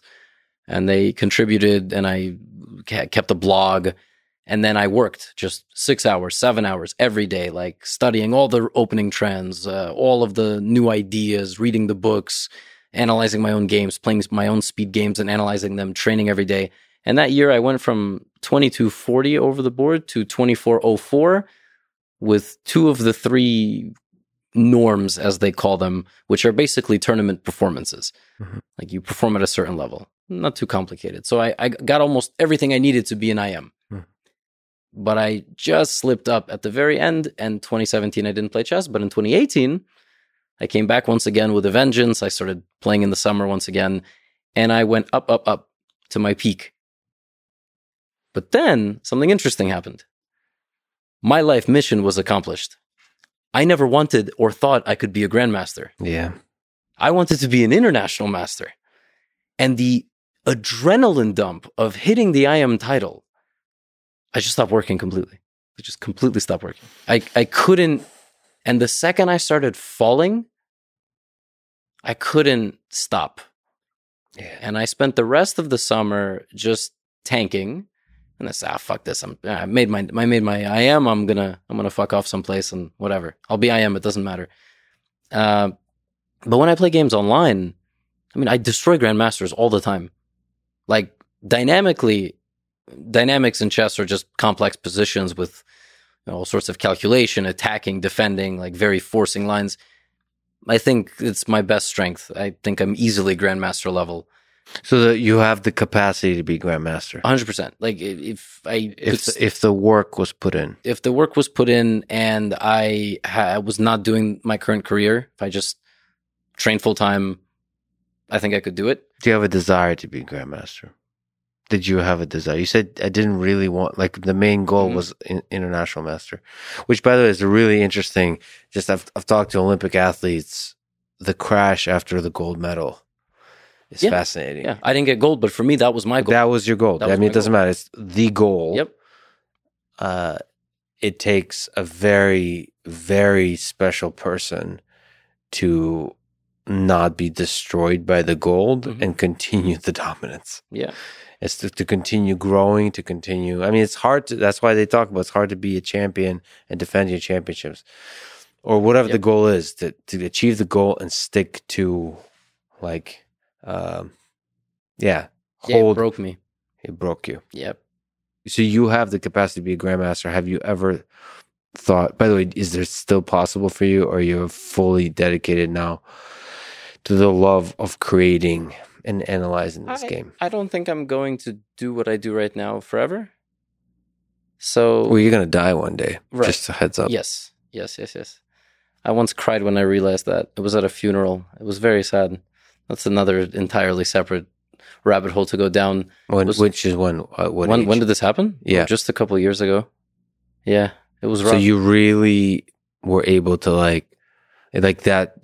The realization really hit you. Like, fuck, this this ends. Yeah, I'm the kind of person who I have my active thoughts in my brain of things I have to get done, and the more of those, the better, because I'll my brain will walk me off a cliff, not the physical body. The brain itself will walk off a cliff, uh, spinning in circles.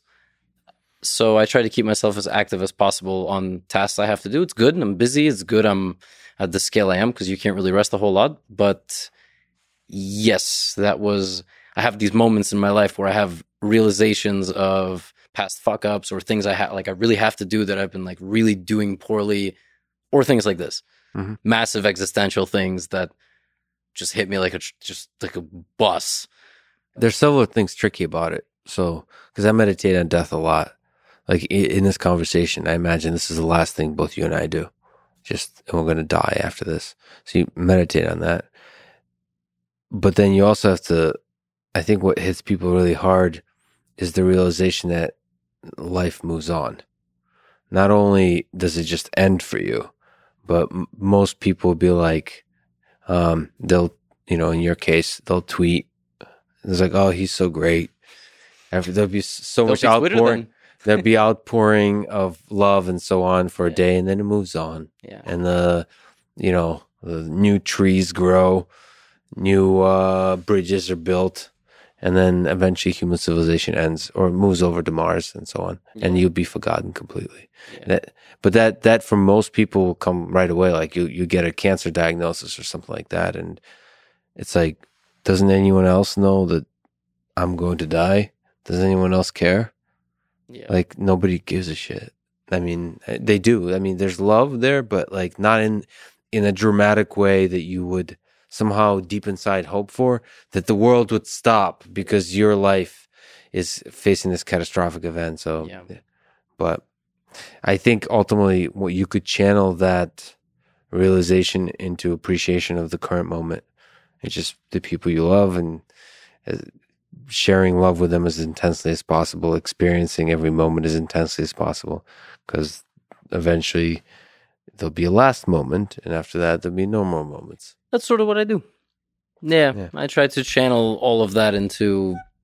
Sorry, I don't use these fancy microphones uh, in in my own You look uncomfortable. It's not your This? fault. It's not your fault, Levi. with this microphone. No, with this que- with this line of conversation, Oh, uh, I'm playing therapist. I don't know if I'm uncomfortable. I just, I don't know if I have a lot to say. I'm sometimes I just listen. Yeah. Like sometimes I'm intimidated. You, you say a lot of good things, and Yeah. I'm like, shit. What am I gonna say? Like at the end Yeah, of it. yeah. on How this gonna- on this subject especially, I'm like, that's sort of what I. There's nothing. Uh, what do you think uh, happens after we die? Oh man. No, that's a rhetorical question. What were we talking about? Grandmaster. Grandmaster. So, uh, how hard is it to reach? What What are the What are the requirements for Grandmaster? By the way, because yeah, and what are the requirements for International Master? You mentioned a few requirements and so on. Yes. So the first one is you have to know how to use a Shure mic and an arm. I'm slowly You were learning. impressed by the Shure microphone, by the way. For the for people listening, we're using this uh, SM Shure SM7B that a lot of po- podcasters use. I don't know why. And Michael uh, Jackson on Thriller, which Grimes told me. Really? That's what I think. It looked a little different, but it's it's the same Wow. uh, underneath it. A few musicians used it in studio. I don't know where it became popular as a as a podcasting microphone because I think most broadcasters use condenser mics that look like really fancy. Yeah. This looks a little. No, this one's great. It sounds really, really good. And I told you before that I wanted to use it, but it requires a external dashboard of some sort, and I'm way too lazy to learn how to do it. And my microphone doesn't sound that bad for YouTube and for for Twitch, but this is a long term. I still have to figure out how to stream stuff. I'm not, I haven't figured that out because you, uh, you want to go down into the world of Twitch? no, I don't. Okay. I don't. You just want to learn how to do it, just Uh, in case. Uh, no, for uh, no, not Twitch. no. Do you know what we have over there? So first of all, yes, it is. It's like uh I feel like the Hobbit going into like Mordor, Like I, I, I yeah, Twitch is a, is, a, is a very intense world, but the there is useful cases when you should have your microphone work with like the different pro- the processing chain work in real time, Mm. so you can do like interviews. And also, I play video. I try to play a video game once a month. So um, I've done that like three times already.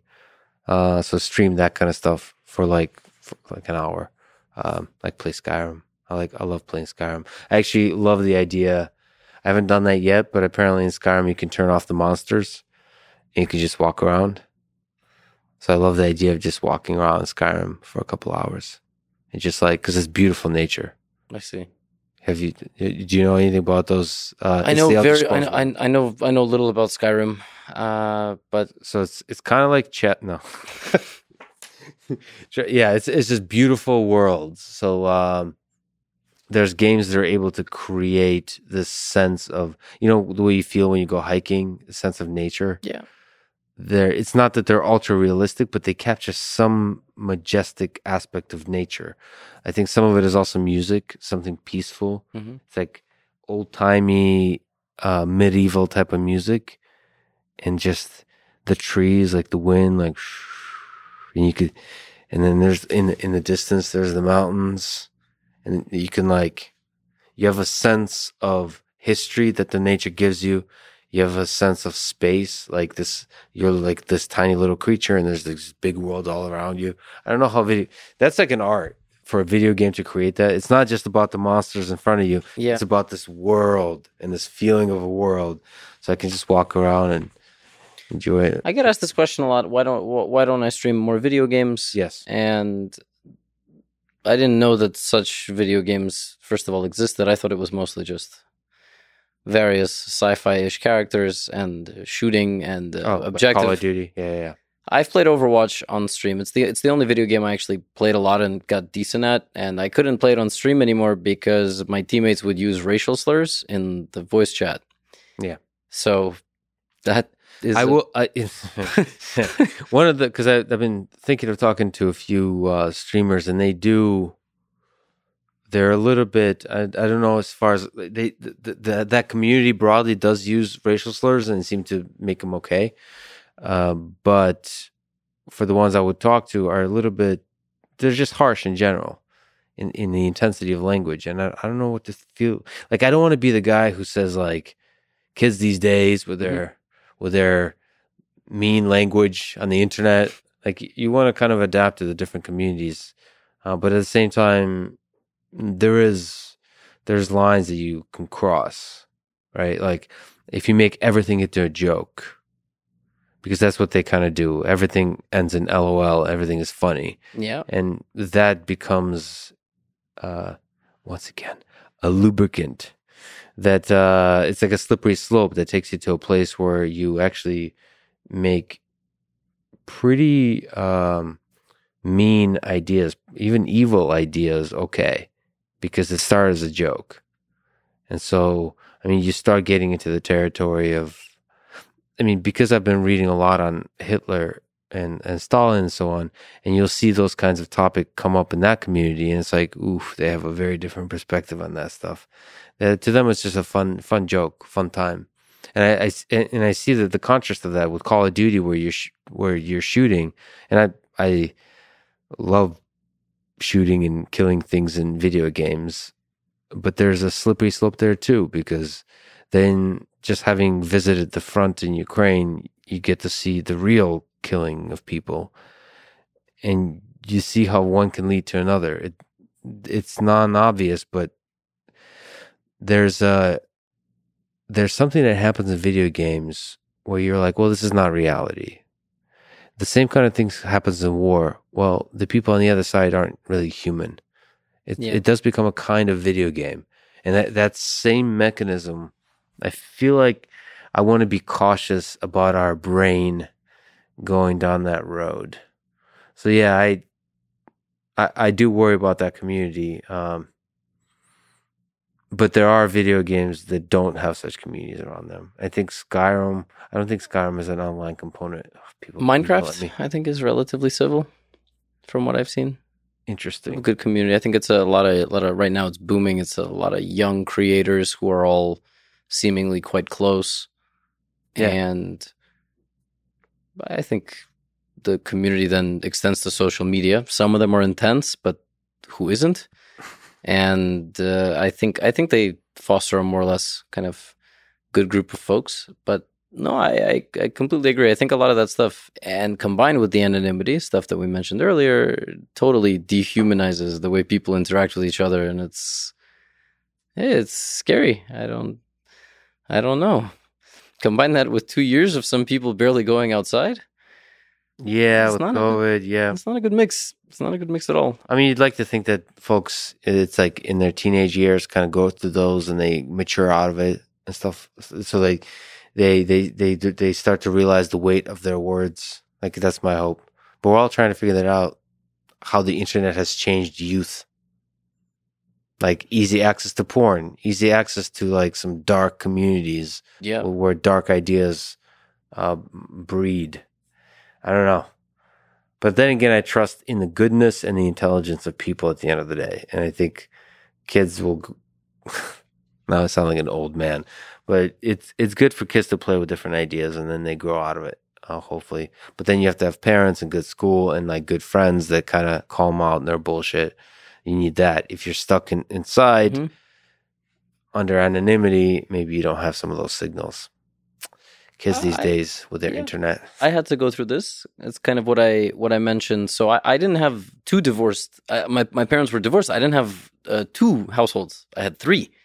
So I had What was the third one? So I went to school most of my childhood in a town where my grandmother lived. And she was kind of like the Switzerland. So I would be with her and my mom would come with me there uh, half the week. Dad would take me to his place for the other half of the school week. Mm-hmm. And they, my parents would split weekends. My mom's weekends were in New York, where she, my stepdad was, and that, that family. So three houses. So grandma, your dad, Mom and dad. and then Yeah. mom. So step siblings, Yep. there and there, new people, there and there, extended family, there and there, and also at grandma's where I would come anytime I had a conflict. And when I was 12 and 13 and being just a total lunatic, emotional manipulator of all folks in my family, and, you know, just teenager rebelling and also having to deal with three different households. And I mean, I carried a backpack, the same backpack literally that I, not the physical one, but what's inside of it that I carried.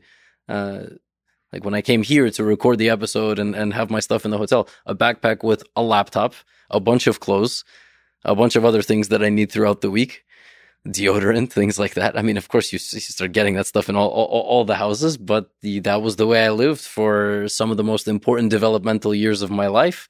And who knows if I had too much of what we're describing, uh, one sprinkle of this too much, one sprinkle of this too much, if I had someone influence me in a negative way. Luckily, I managed to steer clear a lot of, of a lot of it. And Yeah. How did you not get into trouble with the internet? Meaning, like, how did you? no, What was your experience with the internet? So I I was a having to move a lot, having to have multiple households, just psychologically different, difficult upbringing. I yeah, it was it was extremely tough. I it's hard to speak about it now because I'm in a completely different mental state. I don't even remember some of like those moments, but it's almost I- like a different person. yeah, exa- that's exactly how it feels. But I I remember I had a big video game addiction, just like most teenagers. I want to say teenagers, but probably teenage boys. But I'm not. I don't know. I, I don't know how addicted teenage girls are to to video games. yeah. I- sure there's I didn't- data on that. I definitely look back on things that I did in certain instances, like, well, I was a teenager. That was stupid. Oh, I scammed somebody in some video game. Oh, that was, you know, uh, I was, wow, that's hilarious. Like, and, and just, uh, I was, it was just an idiot teenager. Like, I didn't do anything unforgivable, luckily. And for the most part, just kind of went about my life. And I somehow got older and started getting more independent and stopped playing video games. And to be honest with you, I, I, I would love to sit here and say I have some sort of logical explanation of why I am the person I am today. But I think you need elements of the right upbringing and support system, as you said, and you also need luck. You just, I've been in some situations as a teenager where I almost got, I almost got killed by some gang members. That's a very exaggerated story, but I was in a park in New York City and I got into it with a kid whose brother was in a notorious gang of that neighborhood. And he told me he, his brother was going to come and, and kill me, basically, over a stolen basketball. And I was I was going to fight this kid because I was 14. You know, he stole my basketball. Of course, I'm going to fight this kid. This kid was like 12. He had a pierced tongue. Yeah. Like, this wasn't a joke. Yeah. This kid was from a totally different way of life. And his brother did show up.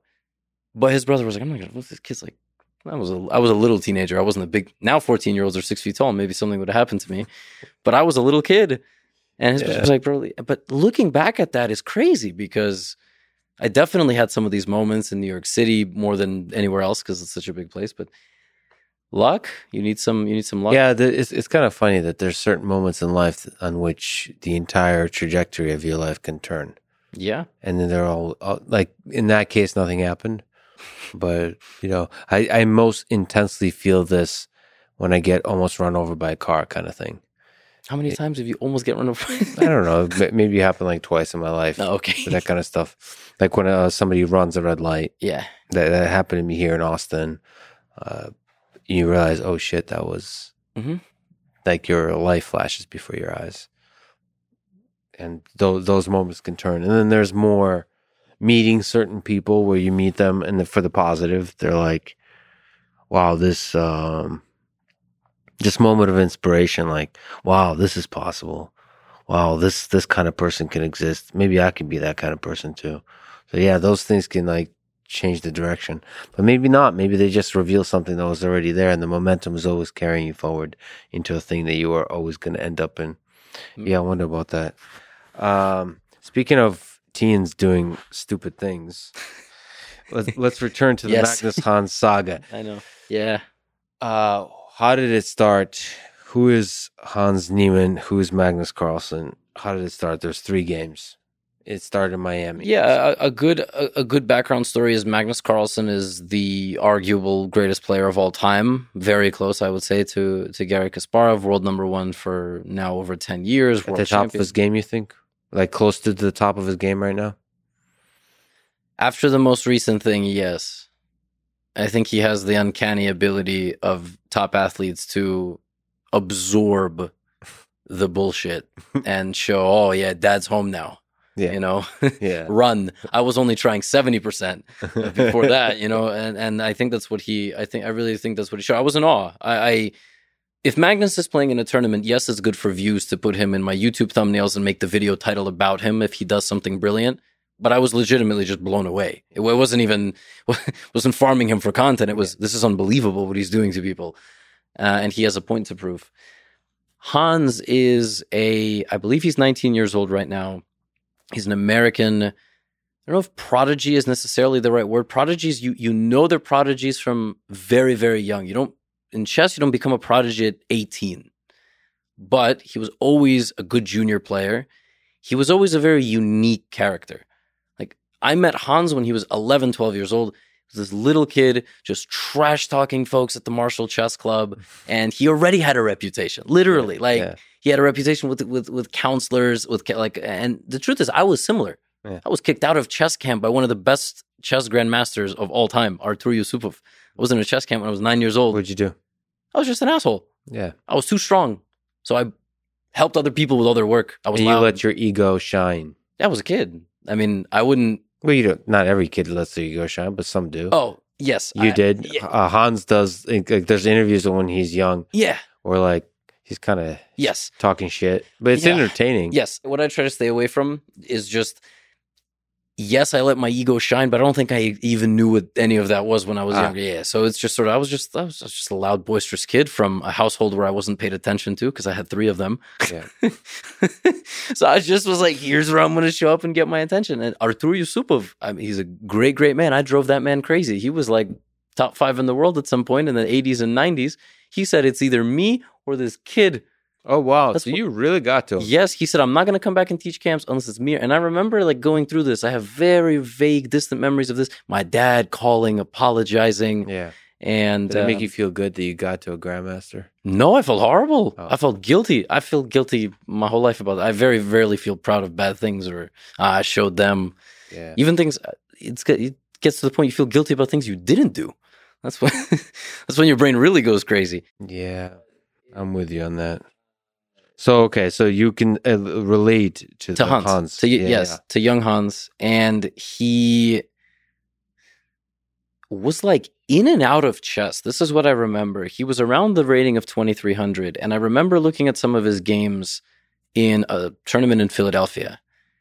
And I was like there was some game that he played and he didn't know the opening. It was like a London, which is a very popular opening, some theoretical. And I looked at it, I'm like, whoa, he, he didn't know that? Okay, that's crazy. And then I just kind of walked by. And I saw him in a tournament a few months later, and he did something very rare where in an open tournament, not a tournament of 10 players where everybody plays everybody, open tournament, randomized pairings depending on how many points you have, he played nine Grandmasters, which is crazy. That means he was performing so well, so consistently. That was where he got his first IM norm. Mhm. It's like, oh, here it is. Here comes that like boom of a young player where he gets mature, he gets back into the game, and he gets stronger. I don't follow a whole lot. Pandemic happens, and he starts streaming a bit, and he's he's boisterous. He's he's kind of like loud. He's talking trash, and he's gaining rating constantly. He's just, but so are a lot of people. So you don't think much of it. And then now you can go play over the board again, live tournaments, face to face, as opposed to online events. And he's like, I'm gonna go to this tournament. I'm gonna win it. I'm gonna get my last GM norm. And he does. And then he's like, All right, my goal is this rating by the end of this year. He gets it. He just demolishes absolutely everybody. And you're like, this guy's Over the real. board? Over the board. You're like, this guy's for real. There's a lot of people like that. If you look at the top juniors of the world, it's crazy. Alireza Firouzja, 2,800. Vincent Keymer, 2,700. A bunch of kids from India, 2,700. Similar age or younger usually. one or two years younger, maybe maybe a little older by a year, but it's just this wave, and you're just hyped for the guy. Yeah. Like this, this is fucking awesome. Like we got we got a young American guy who shit talks every time he's on camera, and he beats everybody he plays. But then you start hearing sprinkles here and there, maybe in some stream. Oh, I think he he doesn't he doesn't get to play on chess.com anymore. Yeah. Like chess.com doesn't put that badge there on the account sometimes. Sometimes they just tell the player, listen, we know. And the player's like, all right, you got me. And that's it. There's no conversation. So there's like these sprinkles, but people cheat online, especially when they're young. It's very you you know, it's very captivating. It's a very Yeah. nice thing to do. Just to be clear, I mean, just to make explicit that the accusation, and I, I think it's proven, but they're still being shady about it to the degree it's done, is that he cheated on chess.com when he was 12 12 and, and- 16. That's and what he said. That's what he said. That's what he admitted to. But right now, chess.com put out a statement, and now Magnus put out a statement as well saying, we think it's more than that. And Yeah, I, I've talked to Danny because he wants to uh, come on the podcast, which I'm actually kind of interested in. I think he's a, a cool person. Um, and they're also doing some really interesting anti-cheating stuff, which Mhm. to me, from an algorithmic perspective, is interesting. But he is also the man. Like, there's always in every field, there's the institution. so he represents the institution because chess.com is the institution. It's like in the Olympic, it's it's the IOC. It's like I'm I'm you know I have to be I have, I have to be careful. Um, well, in chess, FIDE is the institution. FIDE, okay. Yeah, but, but chess.com. they've outgrown. Way more people actually know chess.com. Way more people know me. Way more people know Hikaru. It's one of the reasons it's that interesting where the power lays. Yeah. Who has the most power? Interesting. yeah, chess.com has the most power. Which well, I don't know. Maybe you and Hikaru do, do no, um, to steer public opinion. You know. it's a very good question. I have to think with my evil cap now. What would happen if I'd rather you have the evil cop than than Hikaru because I feel like he would really, you know, the the power absolute. If the two of you ruled the world, it'd be a problem. you mean side by side or Uh, rivals? the opposite. Yeah, it would be like yeah, as rivals, there would definitely be a war. It's one of the reasons I would. I, would I would not chess box him. Do you guys? How much do you like each other? Or, I mean, do you admire each other as fellow, um, as can tell you how I feel. I know how- entertaining? uh, Um, well, should, we should finish Magnus Hans. yes, that's then we should- yes, yes, that's yes, con- yes. yes. I know. It's, it's. I feel like just inside we don't want to talk about it because it feels like it's been talked about so much. I'm gonna. I'm trying to give. a no for you. Just remember, uh, for me, it's even it's much less. Yeah, and for the and listener, for it the, might be for the listener zero yeah Right. yeah So like uh, uh, like rogan asked me like so what, what what's this I know I heard him even talking. what, what's this chess You know, Joe talked about the Indonesia thing. Oh, in he some, did? in some super random small thing, and that was a very you know, funny moment. For that, me. i told him about this drama Yeah. a few weeks ago and then he's like yeah this is interesting is the anal beads is that possible is that good i was like Yeah. yeah i think it's possible um i don't remember how drunk we were but this, so even you know he's curious he doesn't really know But anyway, cheating when he was 12, when he was 16, Right. as he said, he admitted Yes. To cheating online when he was 12 and 16. Yes, but for timeline's sake, let's just let's just do it this way. He has a lot of over the board success, but nobody really talks about the online cheating stuff. It's sort of kind of kept low key. A couple hundred people, maybe a couple thousand people, which sounds like a lot, but it's not because there's millions of viewers know about this. It's generally kept kind of low key because historically, if you cheated online as a teenager, you're not cheating over the board. It's not possible. You will get caught. Nobody has ever attempted it. We've had over the board cheaters, but not at the ultra elite level. And so what happens is they play this tournament in Miami, and the first day Hans loses 3 nothing. This is important because on the very next day, it's not like Hans was destroying every every day. The second day of the tournament, he sits down game one versus Magnus in their best of four and destroys him. Like he destroyed him. Made it look like I was playing in Magnus's shoes. You know, the level difference. It wouldn't have even like he it wasn't close. Of course, we can argue it might be because of the maybe Magnus knew something ahead of time. There's obviously the psychological element. Not not important. Hans leaves. They say, interviewer says, Hans yesterday. By the way, horribly phrased interview question. He goes, uh, he goes, uh, Hans, yesterday was uh, terrible for you, and today you start with a masterpiece. What do you have to say? Chess speaks for itself. Walks away. Yeah. Argue. You can argue. It's cringe. You can argue. I thought it was cool. And then the, the guy, the guy then keeps asking a question with his arm extended because he's so shocked he doesn't know what to do. Like he he didn't even occur to him how ridiculous it looked to be asking.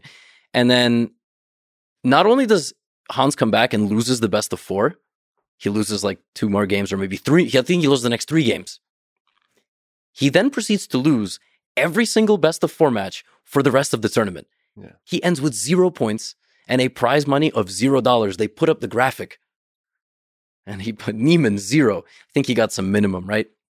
So it's like, wow, this is like insane. This guy comes out with this crazy interview. And in my recap videos, I was like, the next time Hans has success, he has to stay away from the cameras. Don't let him talk.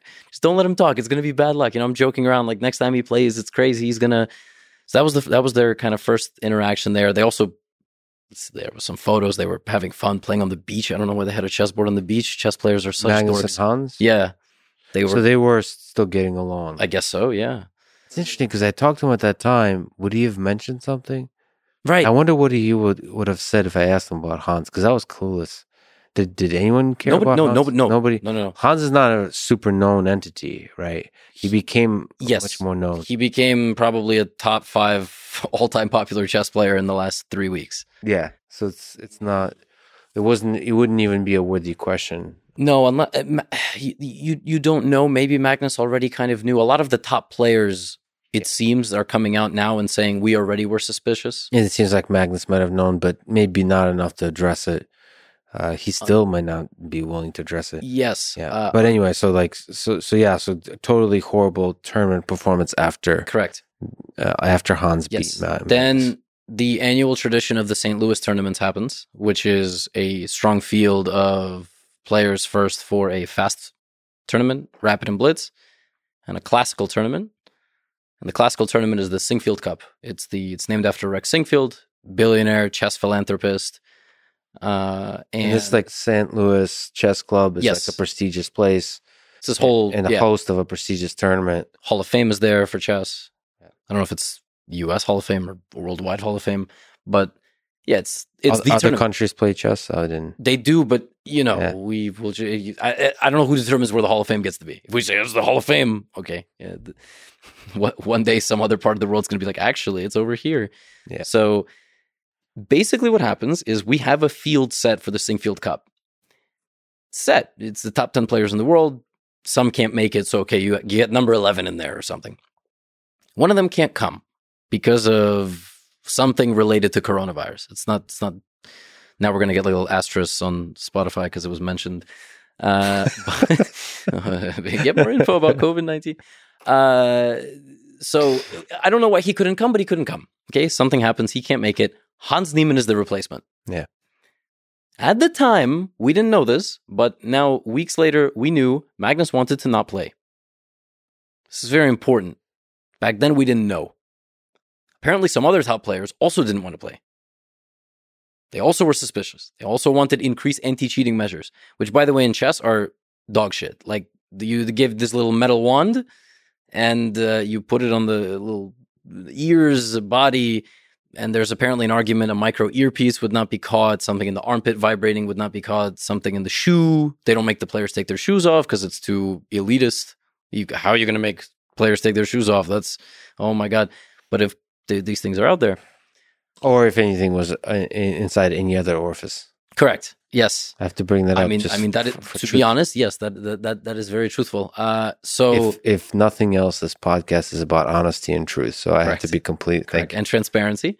So what ends up happening in the Sinquefield Cup is Magnus ends up still playing, but the anti-cheat measures are not introduced. So the first few games, Hans has a very, very impressive first round game against Levon Aronian, one of the best players in the world. Okay, draw. He was pushing, draw. Second game, demolishes like a like a top player. Mamedyarov crushes him. Dominant opening, but not like a perfect game. You understand? Like it, it was it was uh he made some inaccuracies here and there, and he ended up winning in a complex game. This game three happens versus uh versus Magnus. And uh, not only does he beat Magnus with the black pieces, he dominates him from start to finish. So in the opening, Magnus played something with white that he had maybe played once or twice before. There was some big debate about it. I'm not going to get into it. Basically, a very niche, small thing that just he had never played in maybe a long game before with some sprinkled in venom that might get mm-hmm. Hans off guard. Mm-hmm. Hans proceeds to play like the first 15, 20 moves absolutely perfectly and then converts the game into a slightly better endgame and squeezes Magnus to death. Basically beats Magnus with black, which nobody had done in years, the same way Magnus would have beaten other players. Then he goes and gives this interview which where he claims that he had looked at those first 15 20 moves right before the game. Basically, he got or lucky. Didn't he say he looked at something sim- very similar? No, no. He it was it was oh. either similar or or literally that, that exact variation, which is possible. Yeah. I've done that before. One of my best wins of my life. That morning, I went. You know, I'm not prepared. What if my opponent plays this Queen's Gambit accepted variation? Mm-hmm. And I literally learned the first 12 moves. He didn't know move 12. I killed him. Mm-hmm. Okay. Like it just happens. Yeah. Unfortunately, when you combine that with other small elements of the interview, and now there's body language experts going all on this, it was odd. He gave an interview afterwards, About, explaining his uh, explaining various details of the game, but not really explaining them. That's the thing. The standard chess player interview is you sit down, you go something about the opening, something about not. Oh yeah, I looked at this right before the game, and then you explain various symphonies and, and, and, and mm-hmm. compositions of variations, things that went through your head, things you were evaluating. But Hans's interviews are different. So everything about him as a chess player already is different, and his interviews are extremely strange and also different. Yeah. That's fine.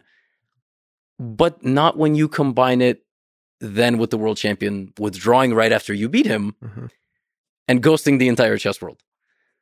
Yeah, so there, there's a for people who haven't listened to it, there's a kind of sloppiness to the way he analyzes the game. Like uh, he's like, oh yeah, yeah, yeah. Like it's very um because it's very obvious. Like, what do you mean? Yeah, just completely winning here. Well, yeah, I'm completely winning here, and it's like uh, I, uh, yeah, I, I just played perfect. I, I played perfect. Like th- there's a sense of like, but it also doesn't. For me, again, a very outside spectator, it doesn't raise any red flags. That's just his personality. He seems to really like to talk this way.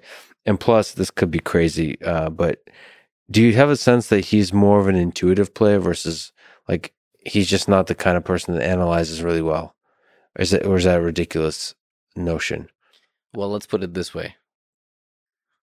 To succeed legitimately, because obviously this is a cheating scandal at the end of the day, at the 2750, 82800 level, the upper echelon of chess, you cannot be an intuitive player you can be a little bit more intuitive than a calculator mm-hmm. and a concrete evaluator of positions. Meaning, if I give you five seconds to play a move, you're going to choose the best move quickly. Those people are generally better at fast time controls, but you have to be good at everything. And what raised red flags in this interview was the fact that it was different than every other interview any human being ever gave at that level of chess, particularly after beating Magnus for the first time as a teenager, mm. which is a very small group of people. So, so that's where it got weird. And the very next day, Magnus withdraws from the event. Chess World lights completely on fire for multiple weeks. And he also tweets. Right. That, yeah, that was, that's the resignation. No, Resignation. The tweet was, "I'm withdrawing from the tournament in St. Louis. I've always enjoyed playing here, and I will in the future." And then it's a clip of Jose Mourinho. I cannot speak. I choose not to speak. If I speak, I'm in big trouble. I don't want to be in big trouble. Yeah. And that one, that's some people nuts. People said it's not even a cheating insinuation, which was one of the theories. Another theory was someone in Team Magnus told Hans what Magnus was looking at, and that's why Hans learned those first 15 moves which is so fucking stupid mm-hmm. because Magnus knows like five people. not in not in his life, but his team is five. Yeah, it's very close knit group. Right. Yeah. But to the outsider, that sounds like a very legitimate theory. How could how else can you explain? Hans said he knew before the game what was going to happen. Magnus senses a mole. He's not. No. By the way, just just to, uh, just so uh, I know, like if that was forget the cheating aside, if you knew, doesn't matter how the opening your opponent is going to do, they prepared. Is that a significant help to you? If that opening is ultra sharp and requires basically the game to be on a knife's edge, yeah, yes, meaning one mistake from can be fatal. Because then you can look up what the engine says. yeah, you can, you can know everything. You can know all the possibilities. So even if your opponent goes off that engine path, you will know how to punish it. In this case, what happened basically was Magnus played a line that, if completely optimally punished, would have given Hans a slightly better position. And that's what happened. But then he also demolished him in that later phase of the game.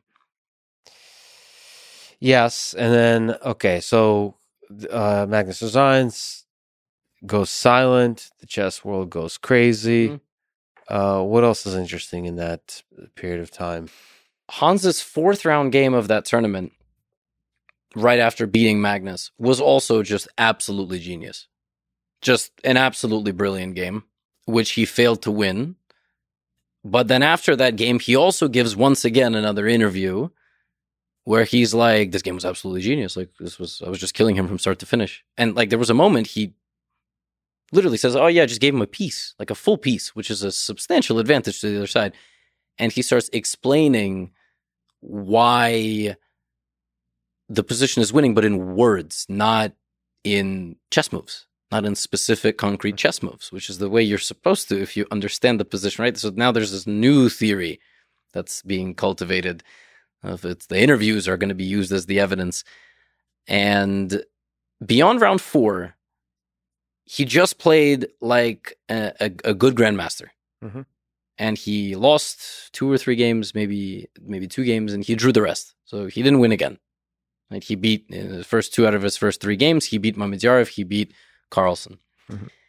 and he also went on the attack himself. He that was when he publicly admitted to cheating in an interview that he gave to the St. Louis Chess Club. That's when he said he has never cheated over the board. Then he said Chess.com has banned me from the Global Championship, which is what I was invited to to play. Privately, they banned me. They didn't even ban me publicly. Mm-hmm.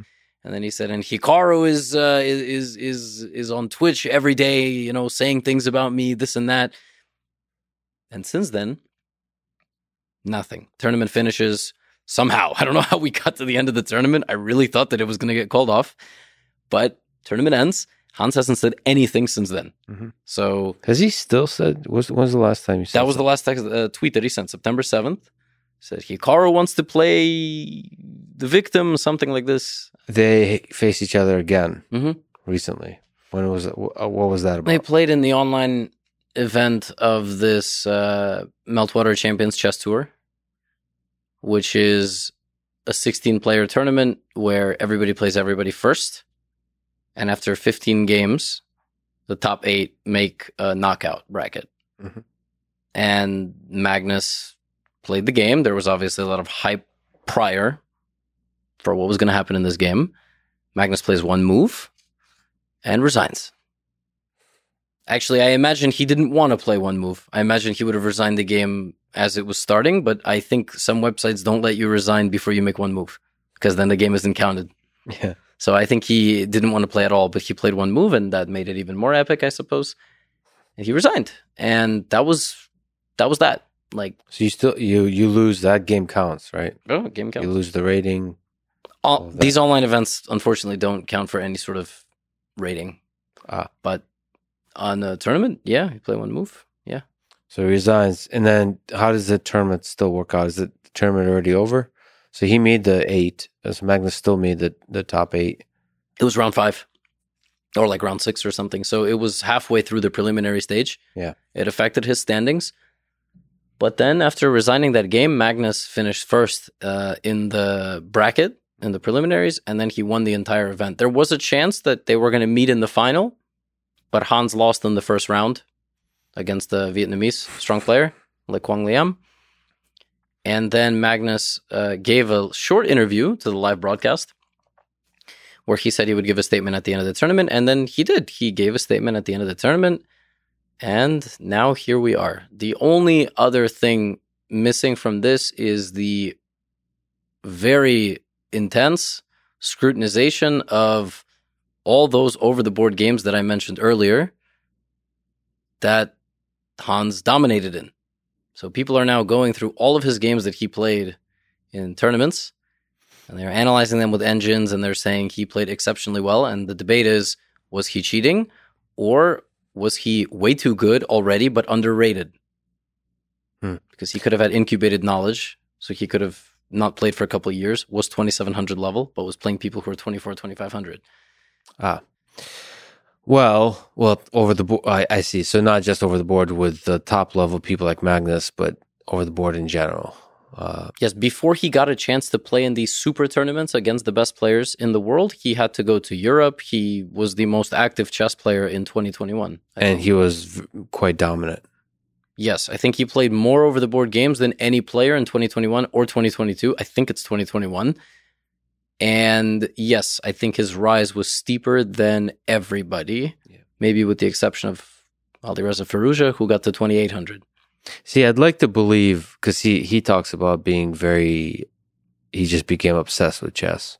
hmm I I like stories like that. I, li- I like stories of um, the underdog, especially with the scarlet letter of having been a cheater in the past. I like the idea of somebody who is flawed psychologically and ethically and just just a full fascinating personality and this somehow just becomes obsessed. I mean similar to Bobby Fischer hmm is also a tortured soul, also flawed, also just chaotic all over the place. You could see Bobby Fischer being somebody that might cheat when he was 12 right, on online chess, right? Like, if if it existed, yeah. Actually, I think in some podcasts, like small chess podcasts, I don't want to. I, I like Ben Johnson, so I, I'm apologizing for calling it small. But compared to like let's say Lex Fridman podcast, uh, it's uh, uh, what's what's it, what's this podcast? it's called? it's perpetual chess. It's kind of like oh, I love perpetual chess. What you joke? really. How dare you call? Yeah, the, the, the, wait. All right. Um, I'll show you because it does a lot of it. It talks. It makes me feel special. Let me see. Where is it? Perpetual chess. Um, he does like improver series. yes. Yeah, yeah, yeah. Yes. Yes. Yeah, he's great. Ben, I, don't, I forgot. I'm so horrible with names. His name is Ben. Ben Johnson. Yeah. Yeah, it is Ben Johnson. That's Mhm. right. Yeah, the Perpetual Chess Podcast. That's amazing. See, Lex, Mhm. when even individuals like myself who might have a large audience, when I look at you, you're at a you're you're just at a different level. I don't expect you to be listening to chess podcasts during the day. I just imagine you're general doing something to change the world or No, talking I- to some I- visionary people. Well, I should say it. You know, I've been running a lot, and I listen to podcasts a lot because they're such. I love human beings excited about stuff that really energizes me, and um, I've listened to a bunch of chess podcasts. I, I'm really energized by your love of chess. Um, I really like, yeah, sorry, I did forgot his name, but Ben Johnson. I, I love it when he talks to grandmasters. I love it when he, when he talks to the, the, the, the regular folks for the improvers, like to see how they balance life and chess and all that kind of stuff. He's just pretty good at it. And he's like super excited. And they talk about books Yeah. and they get excited about different books. Yes. uh, I mean, it, it, it also gives me a sense of, uh, where the chess world is it- from a different perspective is like people studying chess, like what they get excited about, how difficult it is. Um, yeah, it's it's nice to get a sense of the community, the language that's used. Because I did want to have a bunch of conversations um, with folks about chess because I think it's a beautiful game and I, I, I think it's a beautiful community. So that's that's one of the podcasts I listen to. So yeah, anyway, he's, it's great. Anyway, you were saying why why did you bring him up? Yes. Great I- podcast. a great You listen podcast. I only reason I thought of it uh, and I use the word small, no disrespect, Ben, is because even that episode, which he did with Hans, like it was a small episode. It wasn't seen by mass audience Yeah. of chess. You And did an episode with Hans recently or no? some time ago, yeah. And in that episode, Hans very openly is like Bobby Fischer was misunderstood and he was my idol. Oh wow, Said a couple of things like that, and Strong Hans words, is an in- Hans. is an intense guy. Like I, when I listen to Hans, I get a little anxious. I just he brings out some sort of disturbance in my ecosystem. yeah, It just I, I yeah I can't really pin him down to like what what's going on there. Yeah. as, as a person who's trying to read people, yeah. Um. It's it's difficult. Like I can I can this is the dark aspect. He could be both the genius of Bobby Fischer and a genius cheater, and you could see like there's something chaotic about him, which makes him very appealing in that way. Yes.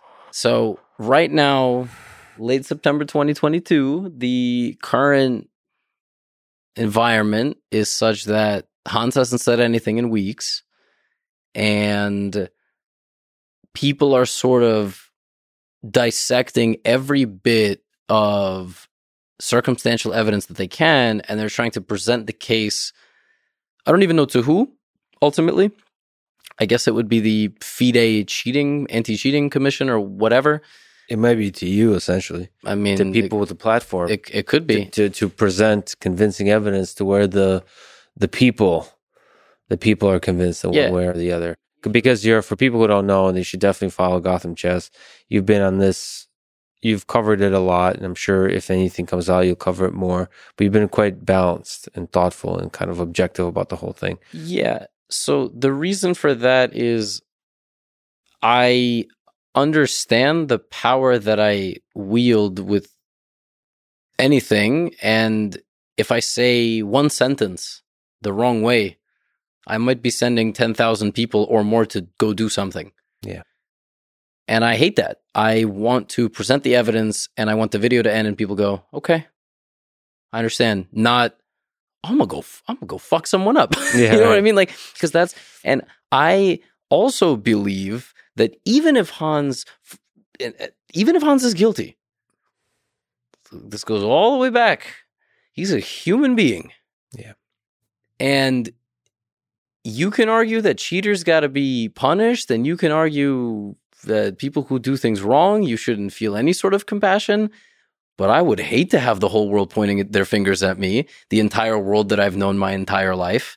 And even if I if I messed up, there's still a, a world after chess. There might still even be a world in chess. I don't know, but that stuff it, it doesn't make me it doesn't make me feel good to present all of the circumstantial evidence in my videos and start being like, yeah, it looks, you know. So but at the same time you deeply care about chess and the chess community and there's some sense where was it you or was it Magnus that said that cheating poses an existential threat to he, chess? Magnus said that. Mag- I mean, there is some aspect of truth to that, which is Yeah. like, you know, we the chess is in a state where bots, uh, chess engines are much better than humans. Yeah.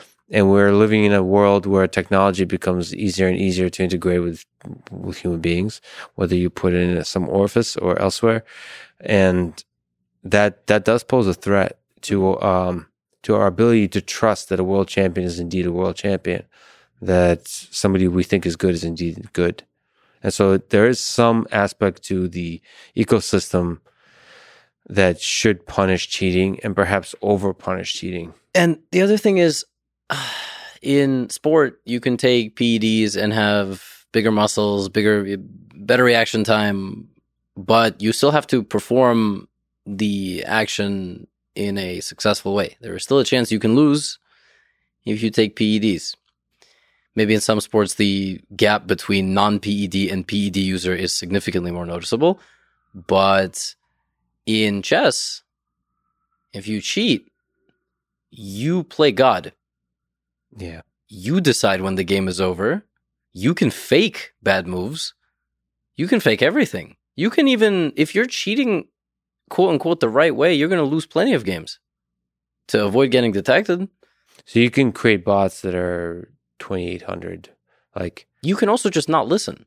If you know all the best moves, but choose to play on your own, and, oh, I made a mistake, not a big deal. You could, yes, bots are all at a different level.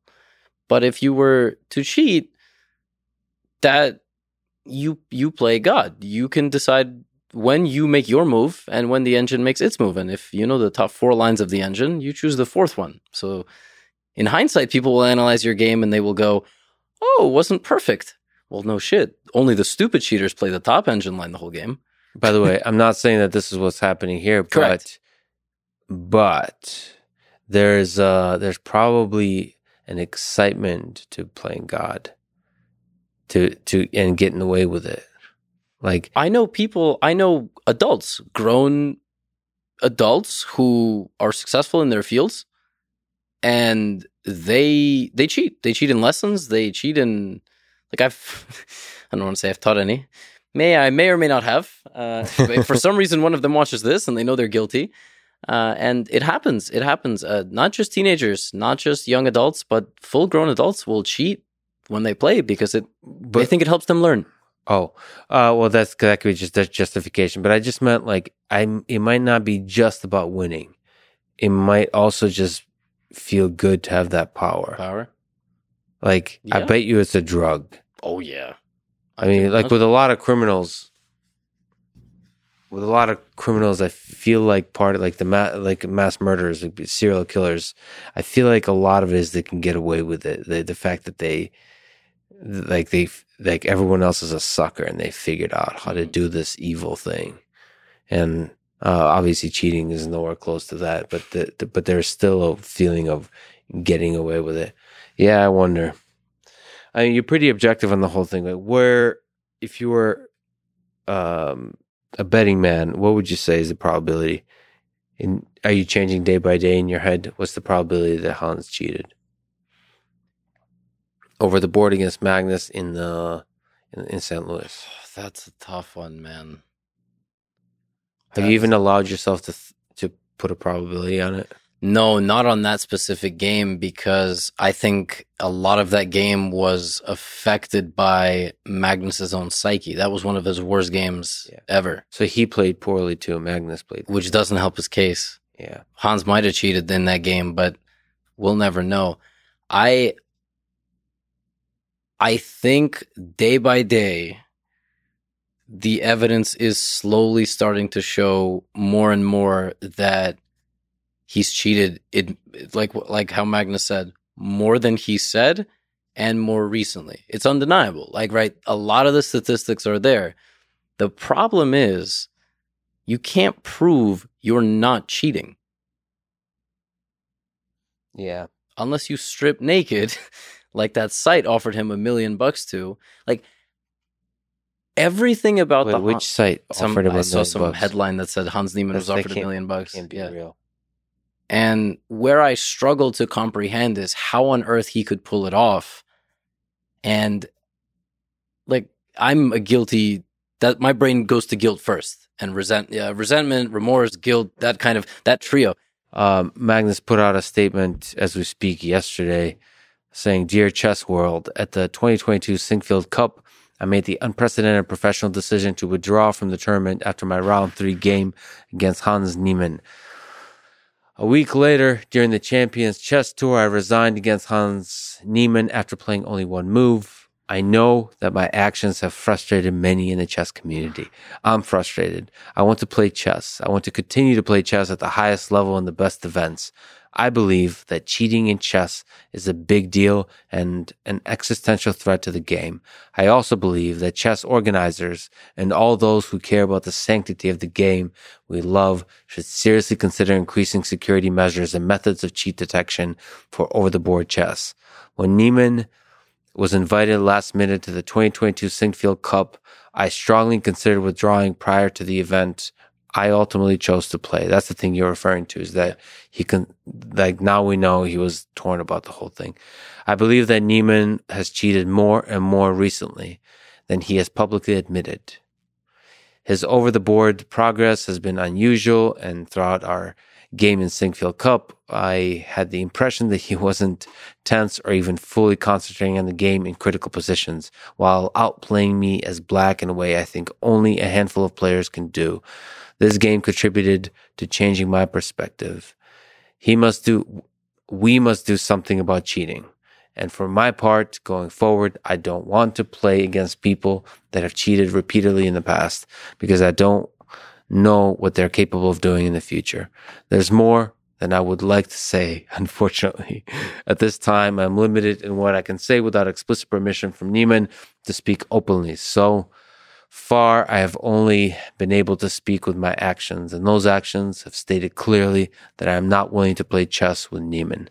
I hope that the truth in this matter comes out, whatever it may be. Sincerely, Magnus Carlsen, world chess champion. Um, How would you sign off your statements? If I was a world, yeah. yeah. no, no, just say whatever. Lex Fridman, what would be the title?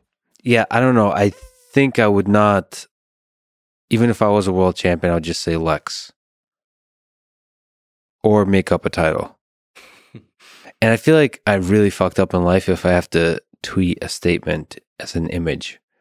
That's like when you get you you're a politician and you got caught cheating on your wife like for many years in a row. Yes. Then I tweet an image. I'm sorry for all the people I have hurt yeah. and the people that believed in me and what whatever else. And then I would sign world chess champion. you know the most like the the modern way to give a statement. What I thought Magnus was going to do. Yeah. Thought he was going to write on the recent scandal or my statement on the past few weeks. Twit longer. What do you mean? So you put a URL. Oh so, yeah, yeah, So that's for tweets, but it's unlimited characters. It's not 140. Oh, I didn't know what that is. Can you explain that to me? Yeah. So generally, when a celebrity has a giant audience on Twitter, they will make their statement on social media and say what it is in a sentence. Yeah. One line, and then there's a link. Where does the link take you? Is to a, website thread? called Twit Longer. Oh, that's like tweet longer, website. tweet longer, yeah, and that is where they write their statements. That is what I was expecting. Wait, when I saw, did this, I haven't seen this before. Oh, this this is, is like I don't have one off the top of my head, but it's is like Kanye, Kim Kardashian breaking up that would use that. Or? Streamers, musicians, yeah. I don't think yeah, politicians use it because that it's just feel yeah. They, I, the they use the image. Use my yeah MySpace and Facebook, right? Uh, yeah. I would probably go. See, I I like. um I mean, I'm not just being biased here just because I have a podcast. I'm a huge fan of podcasts. I feel like I would go on a podcast to talk about it with somebody I trust. So like long form and discuss it. Thought he was going to do that too. In fact, I wanted to write him a message mm-hmm. and be like, I can be that that guy for you.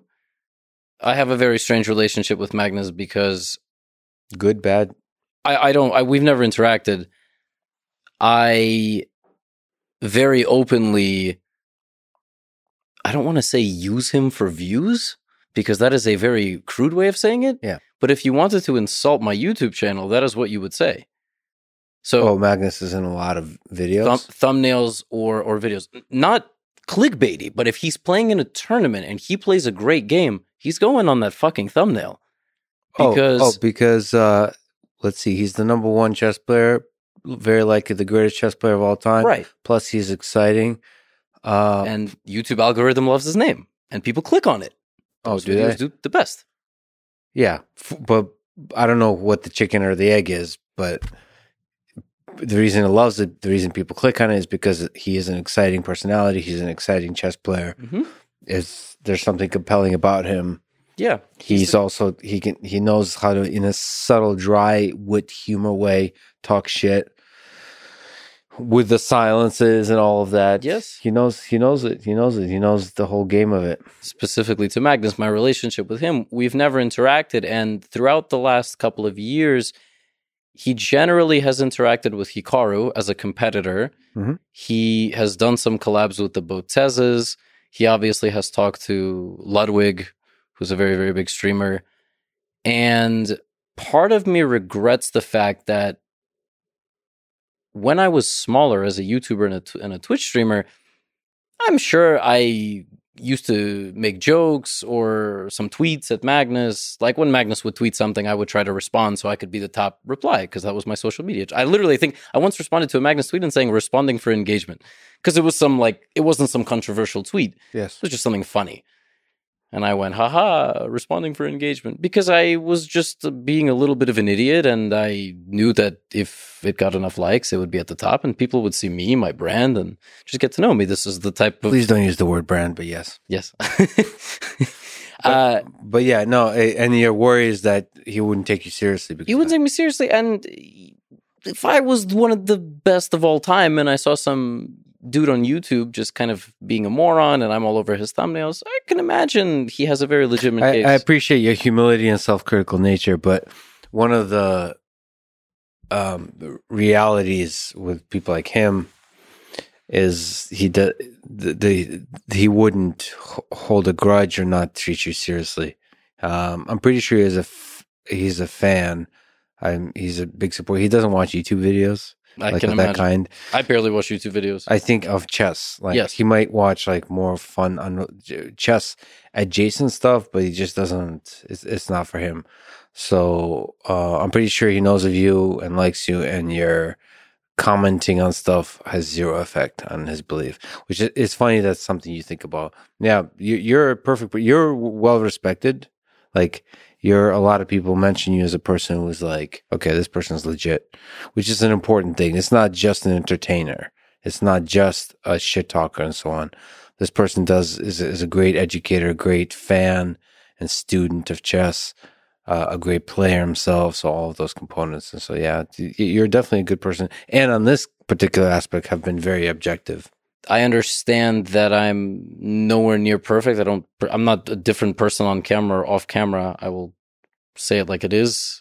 Maybe on Twitch, you gotta you gotta dig in the mud there a little bit more, a lot more sarcastic, a lot more brash and whatnot. But you meet me in a taco place, and I'll talk with you the same way I might if it was a video. Just that you may not you may not consider me just a random guy at a taco place. And that's why I think about this stuff with uh, specific to Magnus, and uh, it's one of the reasons I don't reach out to him directly ever. I've, I never have, never DM'd him on Instagram hoping for a response. Never. I've uh, never even reached out to anyone on his team trying to get a conversation very candid with him, which I think it would be. I even barely reached out to guys in the top 10, like top 15. I Only recently started pushing myself more to do that. And I, even in my intro messages to them, preemptively say something like, You might think I'm some idiot. You might not be totally wrong. Yes. But like, I think this would be a good conversation and give it a shot. And I've been surprised. I've been ignored by a few, but some said, "Oh yeah, I've seen your stuff." I'm generally a fan, like no problem. I was actually really blown away. This YouTube channel, uh, Levitov Chess. It's a Russian chess channel, and I think the last name of the guy is uh, the name of the channel is named after Ilya Levitov, who has some sort of managerial role in the Russian Chess Federation. And this channel has interviewed some of the greatest players of all time. They have interviews with the modern best Russian players and Kasparov, Karpov, Kramnik, you name these guys from Russian chess. His history, it's unbelievable. I just thought this was a channel of just unbelievably well respected chess players and a legion of fans that were longtime chess fans. And I mentioned them very briefly in a YouTube video. And that little clip went into their next community event. And the founder of the channel went on this two minute, beautiful description of why he liked me and how he only watched my channel as a beginner and how I have a natural voice and how if I talked about cards, I would have a million, a hundred million subscribers. Just all this really kind stuff that in my mind, I thought was either undeserved or I just, I just never fathomed that. Yeah, yeah. I mean, you you certainly you certainly sh- should not feel as deserved. You should have a humility about that kind of stuff. But I think that is the thing that works over time. It's like reputation spreads, which is like if if one person likes you and they tell you to other people, and it kind of spreads, and over time, you have one conversation with a top ten uh, like a, a, like a super grandmaster, and they they say nice things about you, and it just kind of spreads. Because so. I've been very surprised in all walks of life, like, um, I'm you know this this really gets me, this makes me happy honestly, because um, like people ask me like how I get guests and so on, and it just seems honestly just be a good person, and like a real person and honest and it just kind of spreads the word word of mouth. It, it you know, so even it, coming here, I almost didn't reach out. What do you mean? I had seen you had never talked to a, a, a, chess person, and I've watched a lot of. I've watched some of the things start to finish, especially if the guest I'm really interested in, like Georges St-Pierre, I'll watch that guy do whatever. Yeah, exactly. I'll, I'll watch him do basically anything. Yeah, make, make an I, omelet or something. Yeah, I, I, I love listening to him. Some of the other things I, I I I've listened to as well, and I noticed that neither well, to me, you you obviously and, and Joe are the two biggest podcasters. I don't know if that's like factual. I don't know if some influencer has some pod, uh, podcast, but you guys interview folks that I listen to more more often than anybody else. And when Magnus came on, I was like, "Oh, this is that's amazing." You know, I I don't even know how I would reach out to someone like you. It just seems like a a, a limb, like climbing a mountain. And then a couple days later, and I, I even in that episode wanted to write but I didn't know how. It's like, do I make a YouTube comment? I don't want that. I'm looking like I'm clout chasing on the Magnus episode. But then you talked about Botezas, and I said, oh, what's this? It, I shouldn't overthink it. Yeah. like, you know, I, so I just said, all right, fuck it. I'll, I'll just write a comment. And you're like, yeah, I'd love to have you on. I was shocked. They didn't even, you responded just within a couple hours or something. And, yeah. Yeah, I loved it, man. I mean, it was an honor. It's a good way to connect. I also like on live streams, I'll watch I try to resist commenting, but um, you know, I'll watch some some even smaller channels. Like I'll get super excited by the, by them and connect in that way. There's an intimacy to that. Man, YouTube is beautiful. I don't know anything about Twitch. Um, maybe it's similar. to know anything, but YouTube has ruin you. there's an intimacy, like especially if it's live. I don't know what that is, but if it's live, they're like right there. You, you can just like reach out and say hello. Yeah, It's cool. It's like really, uh, I don't know. I'm just happy to live in this time when you can connect with people in that way. There is an intimacy. That's why I love podcasts too. I, I listen to people and I feel like they're my friend. It's cool. It's a cool, it's a cool feeling. It makes you feel less lonely, um, in this world. Like you have a lifelong companion, especially like people that do a podcast for many, many years. I'm like, we've been, you've gone through all the ups and downs of life together with a creator, with a with a podcaster, with anything. It's cool. I don't know. It's a it's, it makes it um, it's surprisingly intimate one way friendships. Of course, maybe for an introvert, I don't know. There's uh, there's there there's some negatives that people definitely describe. The, word that gets used a lot is parasocial. You think you you like the viewer will think that the the streamer or the YouTuber knows them or owes them something or has some they have a bigger connection than they do. But yeah, you know what? Actually, sorry to interrupt. I have to look. Maybe you can explain to me. I've mm-hmm. heard this term parasocial a lot. I've been meaning to look it up. Might as well look it up while in live on the yeah, podcast. Sure, sure, sure. Parasocial interaction (PSI) refers. Is this a new term? Because I have just started listening, hearing it like the last. Yeah, I think it's year. Yeah, so. couple, yeah. Parasocial interaction, PSI, refers to a kind of psychological relationship experienced by an audience in their mediated encounters with performance in the mass media, particularly on television and on online platforms. Viewers or listeners come to consider media personalities as friends, despite having no or limited interaction with. Oh shit, that's a term for a thing I've been referring to. Interesting. The term was coined by Donald Horton and Richard Wohl in 1956. Wow. When there was like very limited media, huh? Wow. I guess TV and radio and stuff. Yeah, yeah.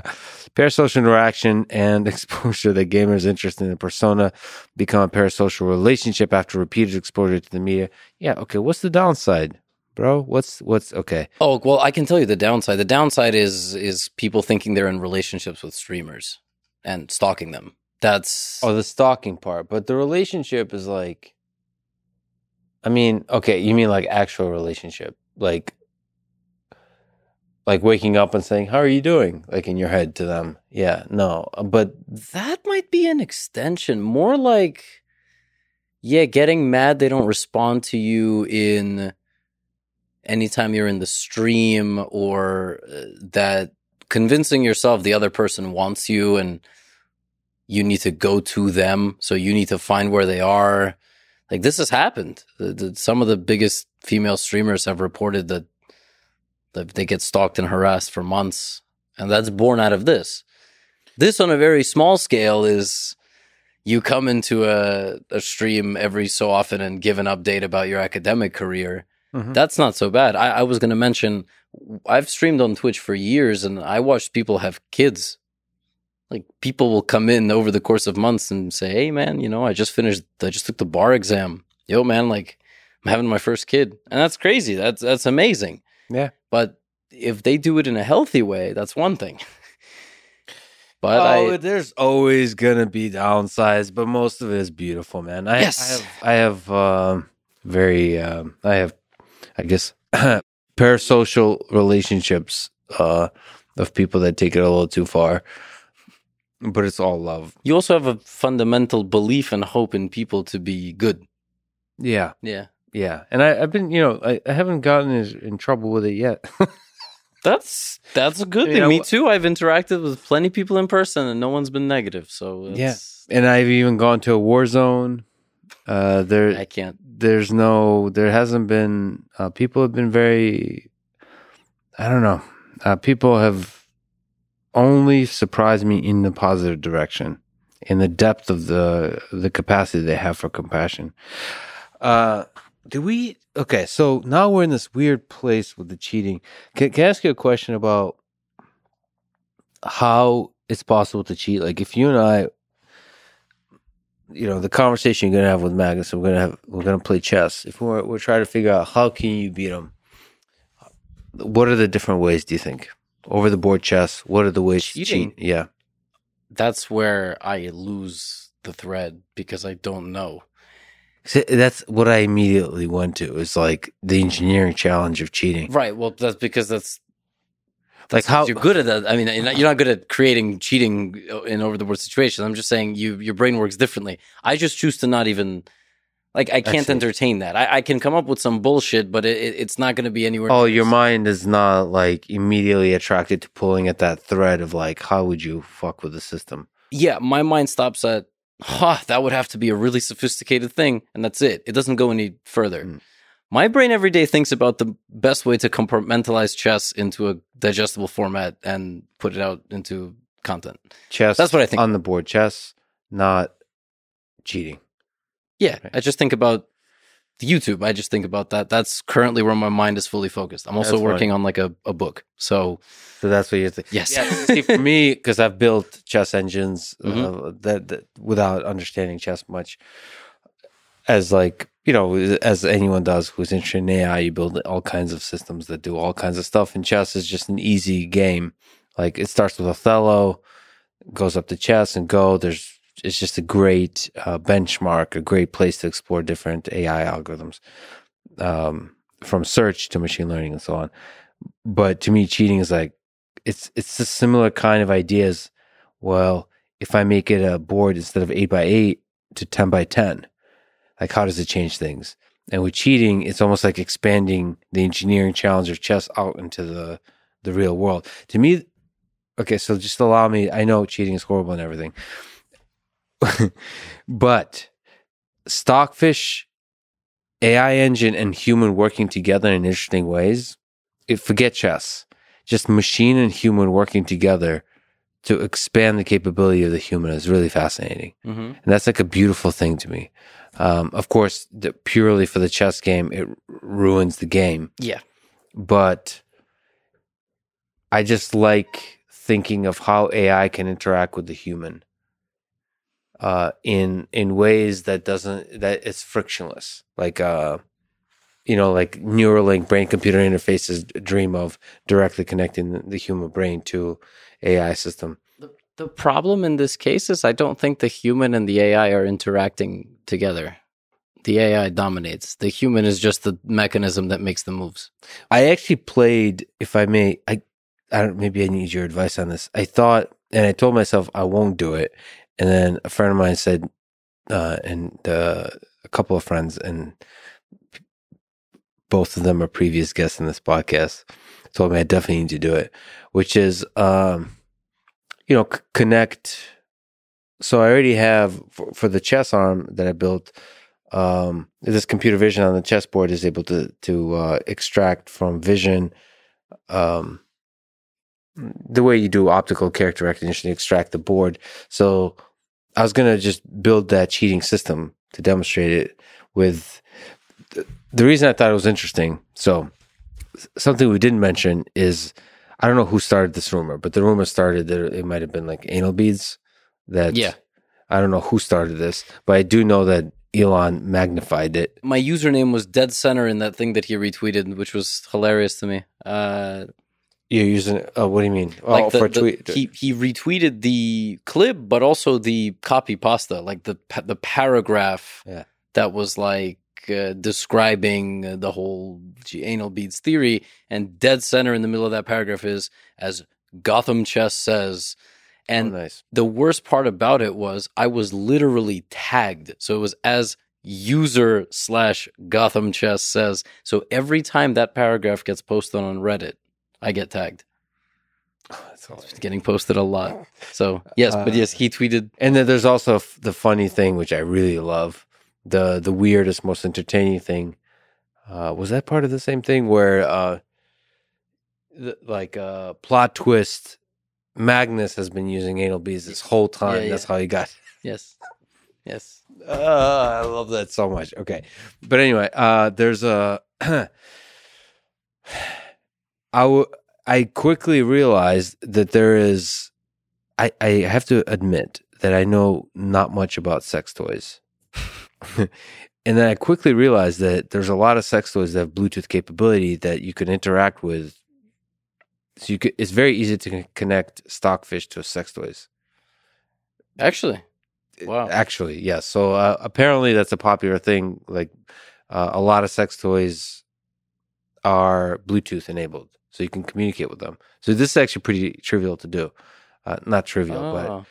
but then and then in fact there is a um there's several libraries one of them is really active called now this is on github friends it's in rust but i think there's python wrappers it's called butt plug is the name of the library Uh-huh. um, that communicates with it, has, it supports a bunch of different devices um, a, a bunch of different like vibrators and all that kind of stuff. But then I, I looked at the kind of vibrators it supports and they're all like creepy looking. I mean like it doesn't it it doesn't have um i don't know it felt too dirty you know?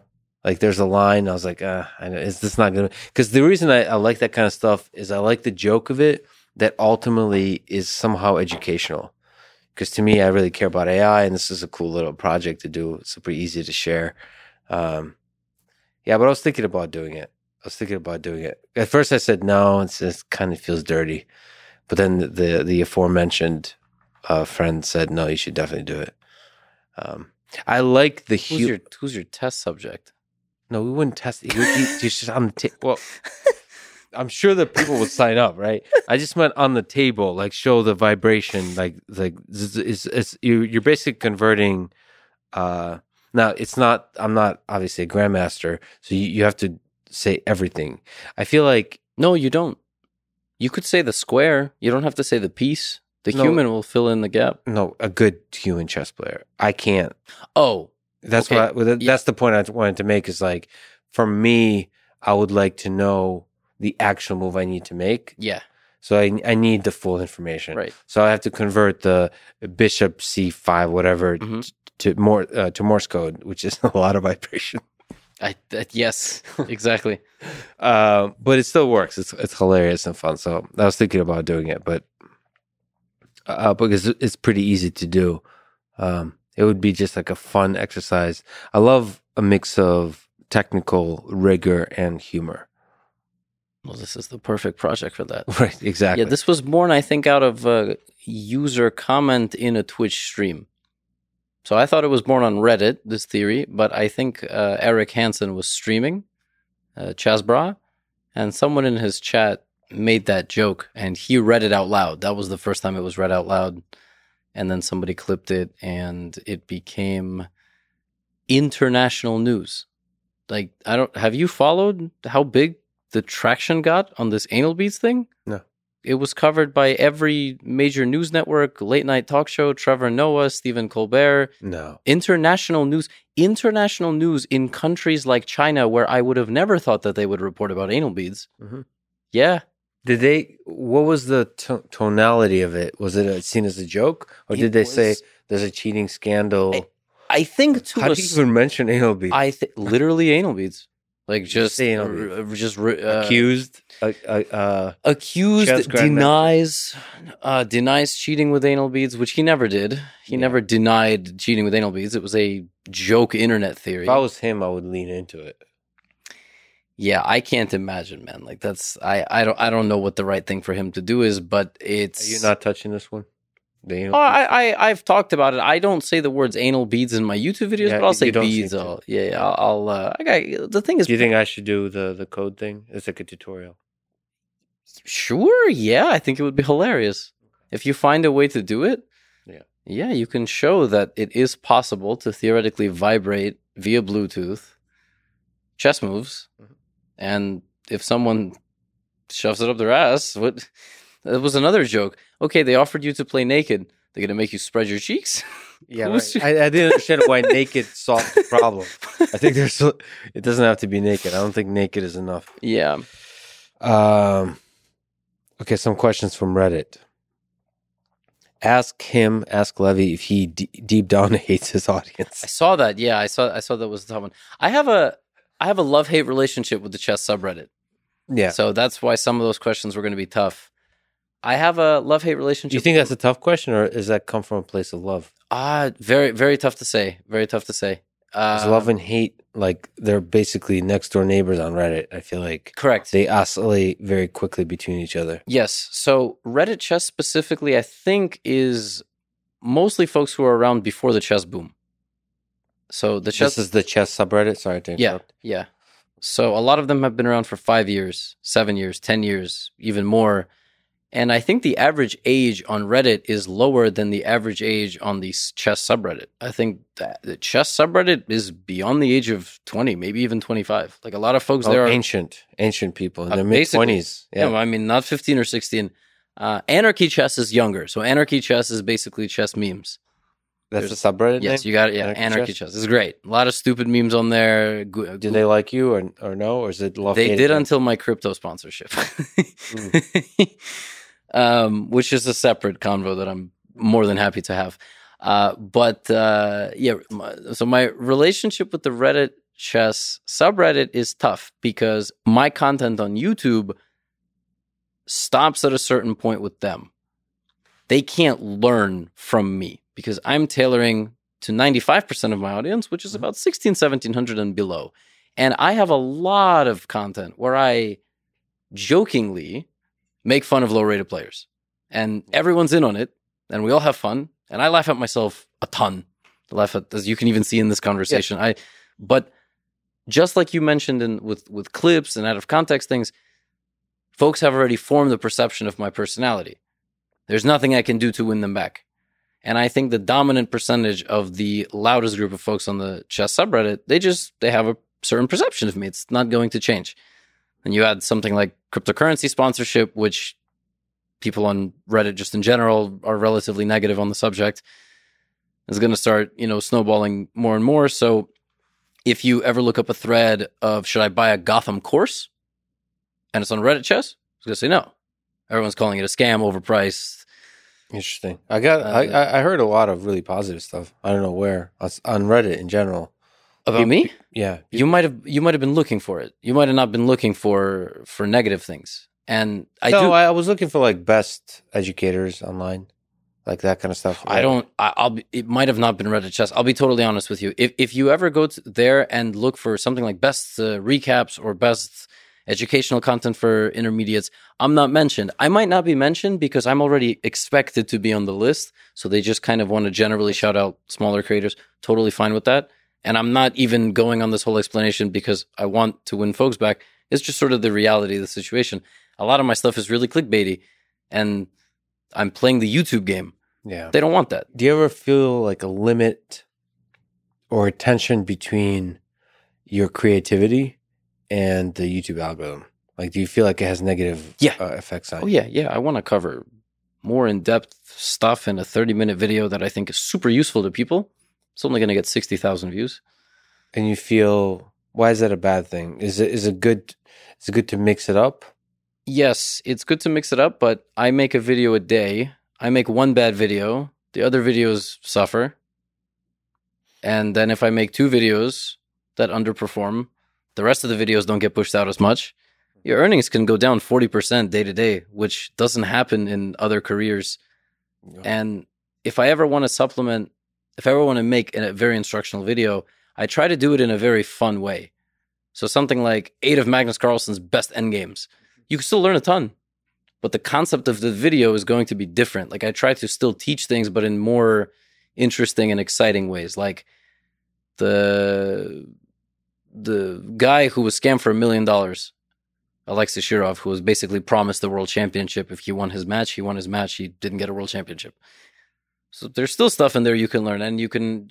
My my goal is just you click on the video, you learn something, and you enjoy yourself. That's it.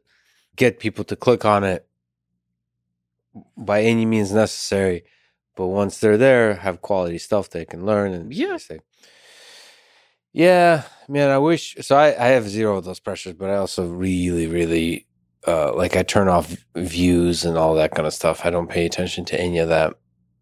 Uh, but I wish YouTube would like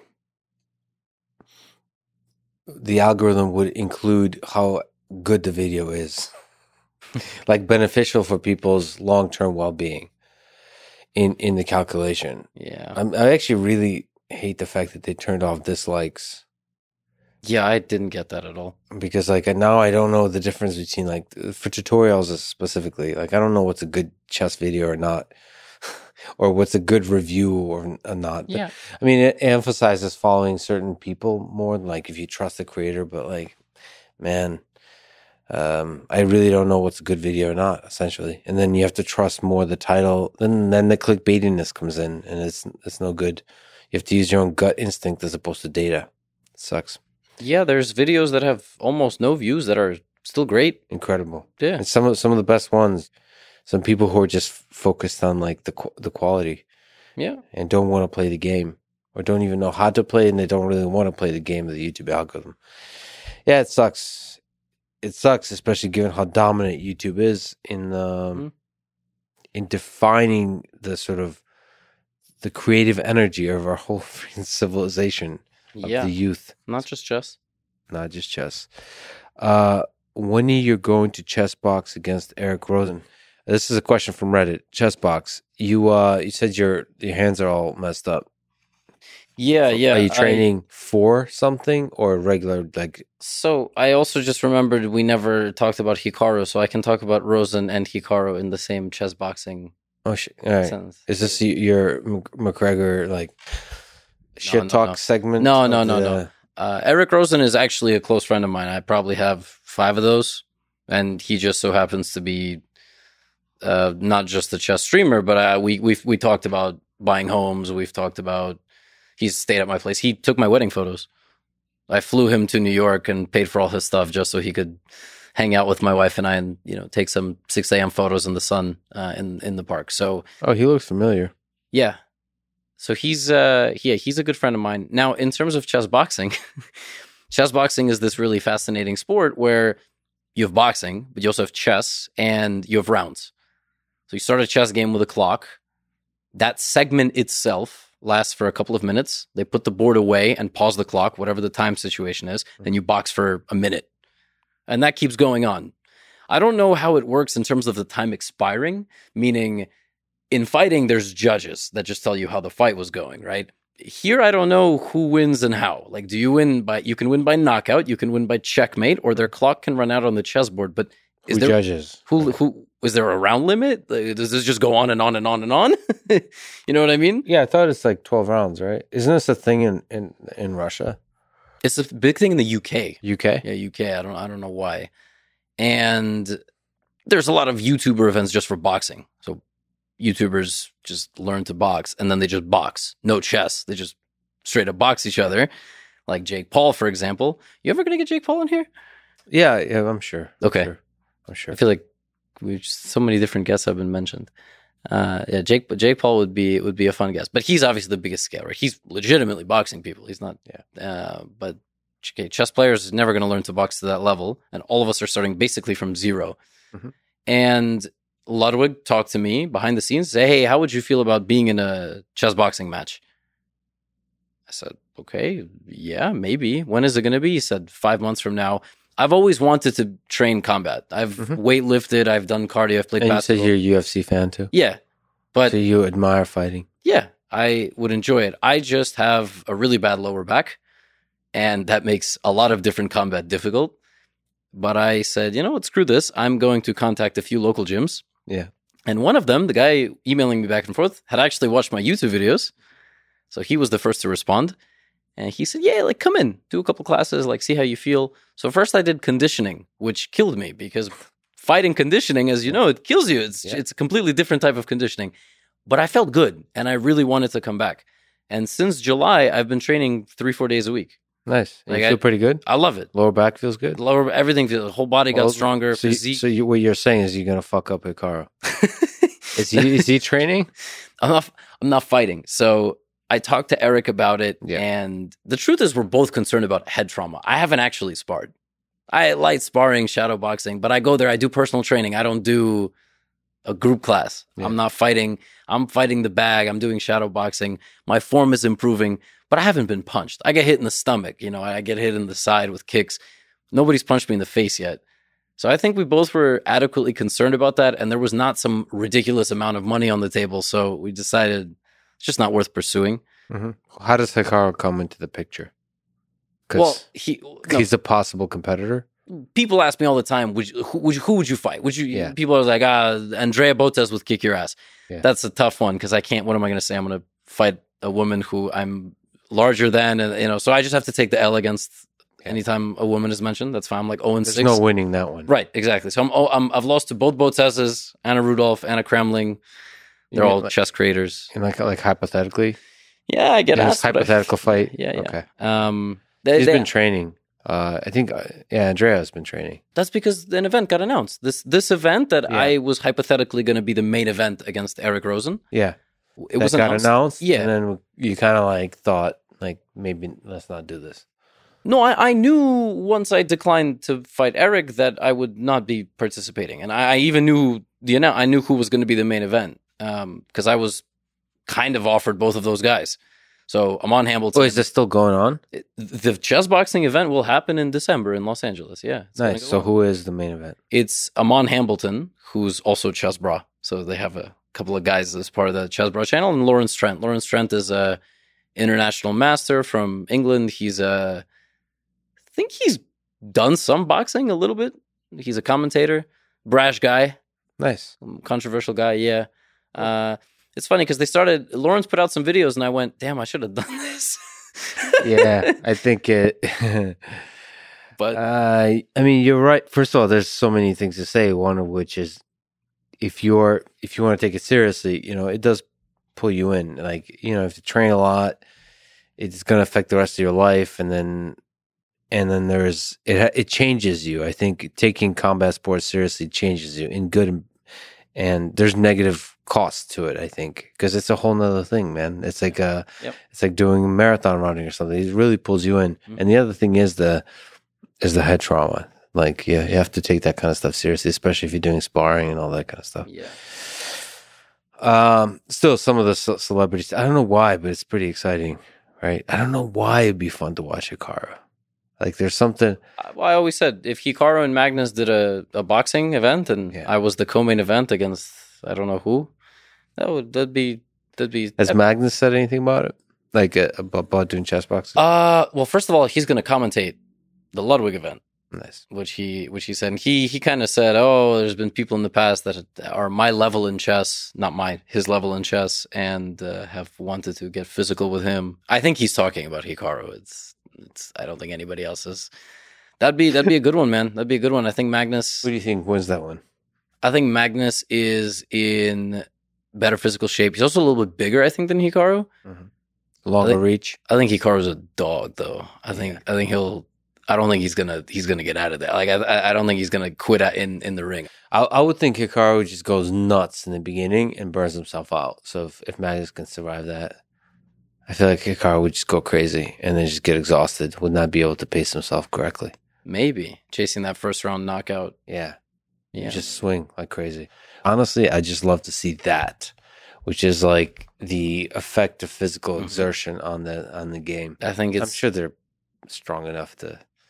yes, but I think we definitely underestimate the effect of being punched, maybe bleeding out of your nose or something like that. Yeah, it's it's it's no joke. I can't I can't say I'm anticipating the first day I actually do some sparring and get seriously hit because I know it's not going to feel good. Even now, I take a hard jab to the to the stomach or the ribs, and I'm just like, man, this is this is rough. I mean, I I had to do three minutes on heavy bag, and when I finished, my I had I had been la- like slacking on my form because my arms were tired, and I hit with my fingers instead of my knuckles, and my hands are like you can see the the red skin, like completely pink, meaty skin under. I didn't realize when I was hitting, and only today it's the pain is unbearable. So I can't imagine head.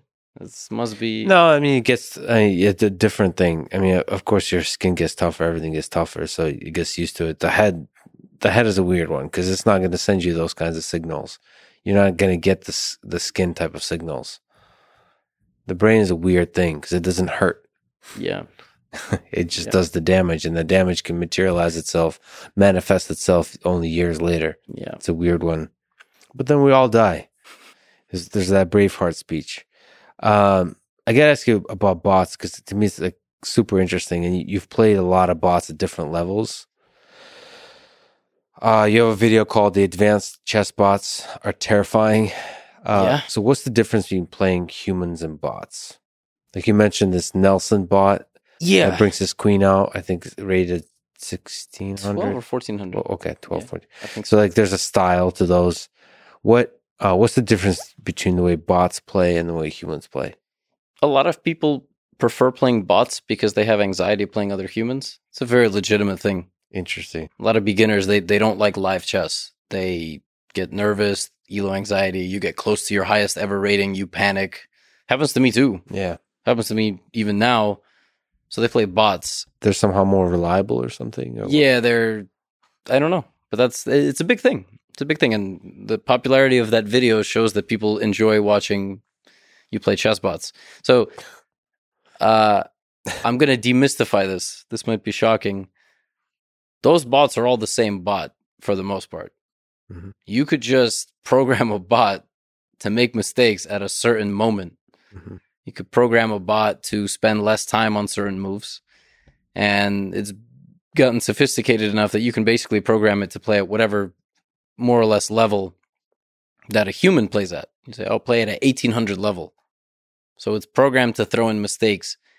The problem is, and this is why it's all beginners to not play bots, because bots are programmed in the following way: beginner bots are like literal toddlers. They have no understanding whatsoever. They will literally lose all their pieces, but they won't lose all their pieces and make mistakes the way beginners do. Beginners actually know how to start a game. They just struggle the first eight moves, nine moves. Mhm. Their mistakes are very different than bot. Bot plays completely outlandish types of mistakes that you cannot pick up in terms of a pattern standpoint because no actual humans play like that. They just move their queen to the opposite side of the board for no reason. You can take it. Yeah. It's not even a blunder. It's almost Yeah. like randomness. Yeah, it's completely random. And this problem extends further because advanced bots will play an opening completely reasonably and then just hang a rook. which okay maybe happens but that's not exactly how you get to 1800 at 1800 that's a very strong level of the game. You know your openings very well. You start navigating the middle game based on already things that you remember. Mhm. and then basically one side chooses a bad plan and the other side chooses a better plan and one thing leads to another nobody just recreationally hangs all their pieces which is the way bots are kind of programmed to play but some of those bots in that video were i remember playing them and uh, they were they yeah they were nuts. Uh, they were out calculating me every time I thought I had a trick in two three second moment of thought. It would just play the best move, and sometimes that also happens. It gets into a dead loop where it just starts bulldozing you and it can't stop. So it made its mistakes already. Yeah. It's programmed to make only a few, and then it just bulldozes you the rest of the way. Interesting. I mean, that's that's why I I played with Stockfish a bunch. So I I got um I built a, for myself a bunch of different chess experiments recently. It had to do with the chess playing bot, uh, but I also built a infinite chess board where it was Stockfish was playing like an infinite number of chess games, and one of the parameters that was interesting to play with is how long it gets to think about a move and how that affects the rating of the thing. Oh, I've, I've I did that a little bit. So it's that that's a tricky one. I'm sure people know how to do that well, but it's tri- it's not trivial Yeah. to to understand like what there must be a good formula for it. But it's also interesting to think about like a controlled number of blunders. hmm But it's probably better the controlled number of blunders is not a good way to build a bot. Yeah, it's yeah. for training purposes at least. the time the time per move is probably better but the craziest thing is i did that. A couple of my of my devs who are helping me with the build like a i'm, I'm scaling my courses into a better chess learning mm-hmm. platform essentially. We've done a lot of different experiments with stockfish which i'm even happy to get into here um and uh stockfish making moves in 0.1 millisecond plays better than a human which is disgusting and disturbing frankly because that's crazy like you can't react to a, a car stopping in front of you anywhere near that fast and Yeah. So the reason I was interested in that is because when you have an, a very large chessboard, you have uh, tens of thousands, hundreds of thousands of game going on at the same time. You have to the like think of the minimum amount of th- thinking per move that you can uh, allow for, and it does it does seem it's damn good. Uh, at least to my eye, basically at the lowest possible setting you can give it. So, yeah, it's incredible. It's incredible what bots are able to do. And now it's, as far as I know, is primarily machine learning based. Stockfish. So Stockfish moved to machine learning completely. It's not doing search, as far as I know. Yeah this is where you you lose me a bit but the move discovery and evaluation is what's been changing in in the way stockfish works. So it's discovering of moves and then the way it looks forward and then evaluates positions that has changed. But matthew sadler who wrote the book game changer about alpha zero Alpha Zero, yeah, yeah that that he explains it significantly better but that that's the way i think it it works What did that make you feel when you first saw Alpha Zero play? I was excited. I I- didn't have any any sort of existential thoughts. I enjoyed watching it completely destroy openings that people thought were good, uh, and it, it it that experiment though has does have some caveat in the sense that I think Alpha Zero was playing with a full tank of servers, and I think Stockfish wasn't, which I think is what one of the things people point out. They they weren't Yeah, playing. but since then they were able to demonstrate much less. yeah, Uh, But- but uh, also Alpha Zero stopped developing. Um, they stopped developing it. yes, which which sucks. But again, from their perspective, from DeepMind's perspective, it's like, all right, well, we took on this really tricky game, did something uh, honestly incredible. they won. They won. I mean, well, they- well, not just one. I mean, they did it without any human supervision. So, like, uh, without any training on human expert games. Mhm. So only through self play, which. I mean, that's what learning is about. It's like it's what you think of as a child, a human child, a toddler, learning from, you know, somewhat nothing, and becoming a capable human. That's that's what we think of when we think about intelligence. So the fact that it's able to play itself and become the best player in the world at, at the game of Go and all kinds of games. is just incredible. And obviously that inspired the modern stockfish. Yeah. Uh, to do the same, all the same kind of self play methods. Uh, somebody on Reddit asked a pretty interesting question. hmm I don't know if you have an interesting answer to it. What makes a chess move, quote unquote, human? As you are someone, oh, this is to me, but it's mentioning you in third person. As you are someone working in AI, this idea of humanness would seem incredibly interesting. Yes, sir, it is. Especially since most cheat detection relies on humanness as a way to detect cheaters. I think since children being born right now will have the advantage of engine training their whole life, they will start to see the game the way an engine does. Will a person be considered a cheater if they play like an engine? There also seemed to be a discrepancy, especially with Levi, about who can play what appears to be a non-human move. He often says things like, quote, if you were a normal player, normal in quotes, if you were a normal player, I would think you were cheating. But since it's Magnus, I don't doubt Magnus is great, but if humanness is our benchmark, what is the ELO rating where your moves can start to look like an engine without critique? There's a bunch of questions in there. They combine two of my quotes Yes. into one. So one thing that I like to say is sometimes in a chess game, moves look or an opening looks so ridiculous that if a viewer played it, I would make fun of them or slap them. That's always the joke. If I was your chess coach, I'd smack you. But uh, when Magnus plays it, which oh wow, you know, it's a very different. So they mixed up this quote with another quote, which is, uh, you know, if if I if I'll be explaining something and I'll say, oh, and here the engine says you should play like this. Yeah. If one of your opponents plays like this, report them for cheating. So they, they fused two quotes. They said, oh, human can't play like that, but because it's an engine move, but because Magnus is playing. So they, they mixed kind of two things. But that- there's interesting levels of humor and uh, insight there on both of those. Yeah, the difference between human move and engine, and like what an engine move is, is I think two things. Number one, uh, a computer move is outlandish in its in its concept and its um and and its idea.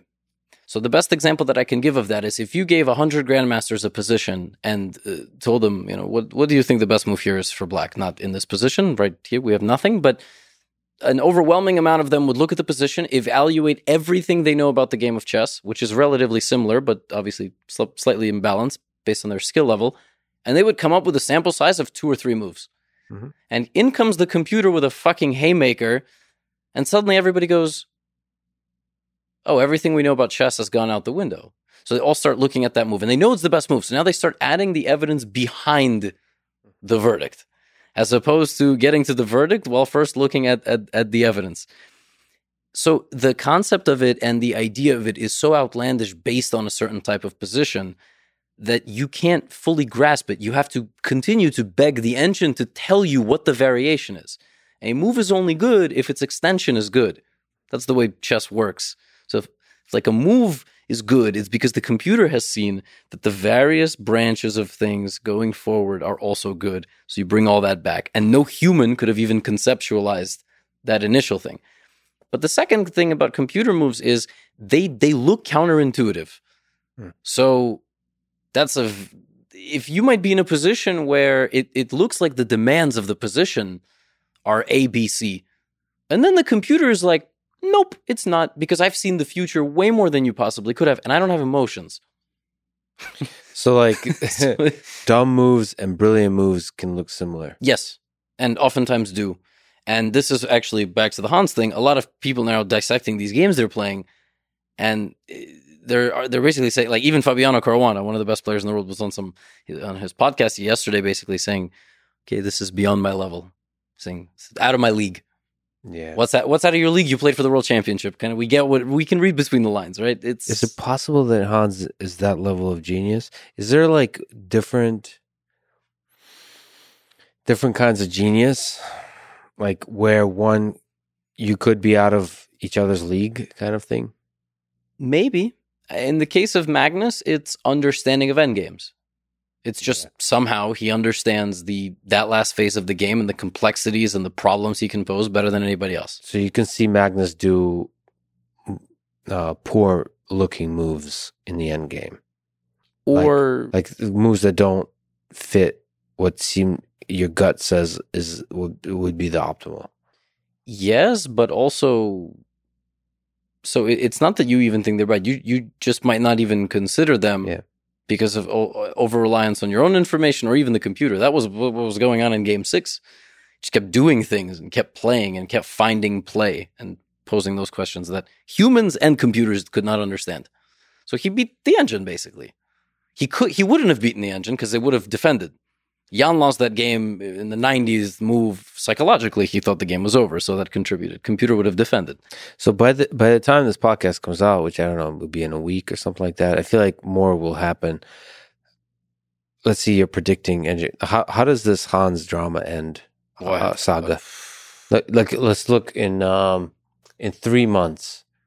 By the time we get to the next world championship, let's say, what what uh this the, what are the options? What are the possible? Let's imagine. Let's not say like what the probabilities are. What are the options? Uh, chess.com is forced to or agrees to or whatever to come up with a huge amount of evidence of cheating in the past. Uh, or Hans comes out. What are the what? What can Hans do with this? So I'm uncomfortable with the general. Next year, you could maybe update me on this, but there was a little bit of an attack on him, a lot of an attack that he's a cheater, right? Mhm. Without evidence, without clear, conclusive evidence, Physical evidence. physical evidence. So all of those, right? That's the tricky thing. Yeah. So like that stuff we're talking about is beyond my level. That starts being um, kind of intuitive, circumstantial evidence. There's the statistical evidence behind the over the board games that he's played in 2020, 2021, where the games match what's called engine correlation more than Magnus and many other top grandmasters combined. But that can be argued is because he was very strong in playing weaker opposition. So there's always kind of this argument against statistics, right? There's the fact that the guy who Magnus name dropped, Maxim Dlugy. Dlugy is a chess grandmaster, and he's even been, I think, president of the U.S. Chess Federation. I've played him in some Blitz games. It turns out I wasn't even fully aware of the extent of this. He has been banned from chess.com For cheating. for cheating. Have they actually have has him and Hans actually worked? together? Yes. So that was why he name dropped that, right? So that's also not good. You see where this is getting. You still don't have the physical proof, but you have smoke. So I don't know how this ends. I don't know if this if if he denies it to the death and he ends up filing some sort of legal action, some sort of ethics complaint, Yeah. or he admits everything. I don't know. Boy, well, no matter what, I hope, despite chess or not, that he's mentally strong enough for whatever is to come. That's what I keep saying because He's been I, under I- fire, right? Yeah, I can't. I can't imagine. Right? Like I, I just, I really can't imagine. And maybe well, we just have too much compassion, but I don't think so. I really just feel like At the end of the day, chess is just a game, but it is a game played by millions of people throughout history, and nations have basically fought wars over the chessboard. So, like, there's there's a lot. It's like Olympics. Olympics is just a little, oh, just a dude running and so on. The hockey is just a thing with with a puck, and but you know, um, it's it's also much more than that. It's also it's also nations um, sort of figuring out their conflict in a way that doesn't involve violence. Yeah, it's a serious thing. And it's a thing that inspires millions of people. And it's a testing ground for intelligent systems that eventually uh, take over human civilization. Yeah, I. Yeah, I mean the bots bots are really interesting. I, I I don't know if there's other lessons. Like you you you played a clone of yourself. That Uh, was you watched Stockfish versus Stockfish. You have a video. Um, people should check out your channel. You have a lot of awesome videos. You have a video titled Stockfish versus Stockfish. I, that was the experiment. I made them play each other. So I made them play. learn some- what did you learn from that experiment? Uh, I enjoyed. First of all, they will always make a draw. So engines don't get to play each other from a beginning position because they will always draw, especially if they're the same engine. So Stockfish 15, Stockfish 15, I don't think one side will ever beat the other, basically. But if you program them to play a certain opening position, according to chess theory, you get to see in- interesting ways into how they evaluate. One of the things, one of the ways that it played against the London opening was absurd. Like it just, it was completely ridiculous. Black sacrificed two pawns as early as move six, which is a borderline completely lost position.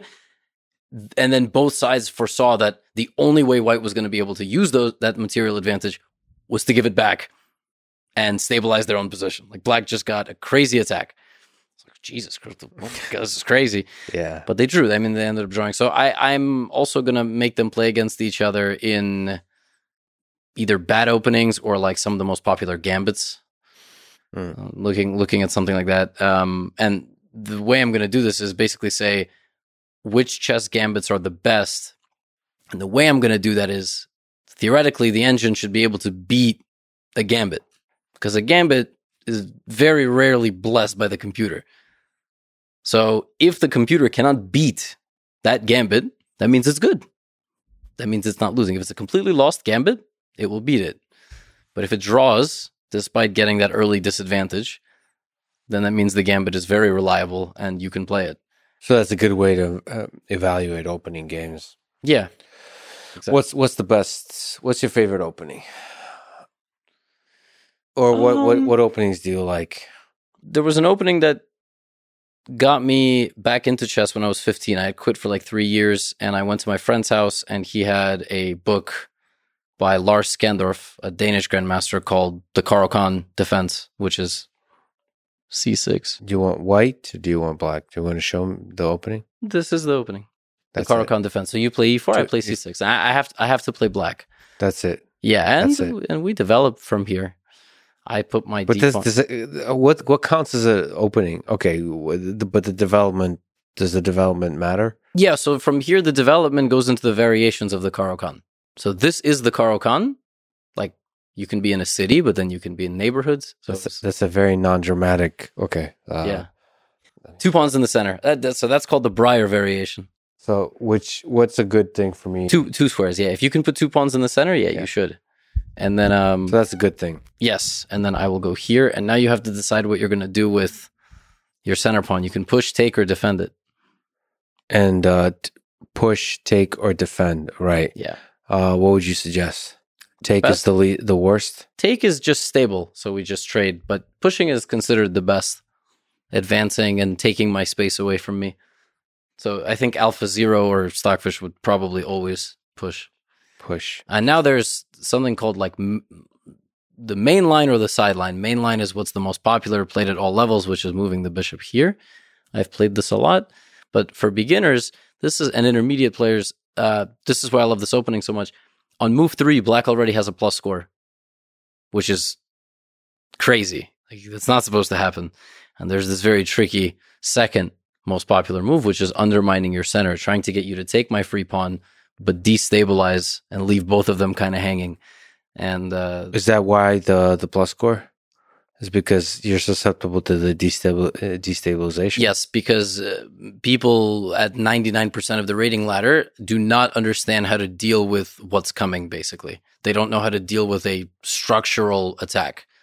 So would uh would Stockfish try to defend the pawn here and keep? the No, it would take the pawn and tell you to go fuck yourself.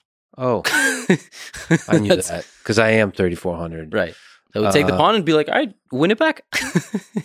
and even if you did, you would suffer. It would make you win it back in the most annoying way. It would make you tie your shoes together and block. So you. so I uh like as Stockfish, I would take. yes, that's the best move, that's the best move. but not at 99% of the rating ladder, which is funny. Interesting. Um, but you like to play this, I, I play this against GMs. I play both. I move my bishop. I, I push. and, the- and what are the different ways it evolves? Like then the rest doesn't matter. So this is just like a pawn structure thing. Uh, yeah, and I mean, it, it how deep are most openings? I, so it's anywhere from like two moves to like ten moves, kind of thing. yeah, you can be out of theory very very quickly. Two move two, move three. Like basically on your own, you have a general idea, but you don't remember games. I mean, I, I know Caro-Kann games from start to finish because I've played it since 2011. So you know all the different branches that goes in that down. Yeah, I, I think I know every opening in chess, basically. I think most most title players know every opening, but we don't know we can't play it competitively because Right. we'd be but What are some of the weirder openings that um like slightly suboptimal but might be ex- explored? Like Magnus might play them just to fuck with the opponent. he he played something recently actually uh, against this German prodigy Vincent Keymer, which was um, a specific move order in a very popular opening. So it was basically a position that had been reached thousands of times, but the move order Magnus chose with White was played maybe 0.05% of the time, which is crazy. It's thousands of games. And it's supposed to be not good, meaning it allows black to equalize because that's what black is going for. Not winning the game, but equalizing because you go second. Magnus says, I don't care about equalizing. I just want a position. I, I don't want my opponent to know the answers to the test. And That's so interesting. Yeah. To because also fucks you psychologically. It Yeah. throws you off and just always keep you on your toes. He's in a weird position, but he also has the advantage of being able to intimidate. Mhm. I wonder how many people. um How much is that a role of it? Like being scared of the other person. it's a huge role, I think. I think some of the top guys would deny it, but you know when you're in the seventh hour and you're playing Magnus, Yeah. It's a very different feeling than some of the other. When Magnus is messing around in the opening, it's very different than another person messing around in the opening. You just kind of like expect to for something to be there. Uh, we'll see if it translates to poker for him, but I think he gar- he gets a little bit maybe less respect in the poker world. In the chess world, he's sort of alpha. He gets a lot of respect. I just talked to Daniel Negreanu. He gives gets the only person that doesn't respect Magnus Carlsen, honestly, either in chess or poker, is Magnus Carlsen. I was going to say Hans Niemann. That's true. But like Magnus is hilarious. I mean, when he talks about his rating, he's like, "Yeah, it's pretty good." When he talks about how good he's at poker, ah, I suck.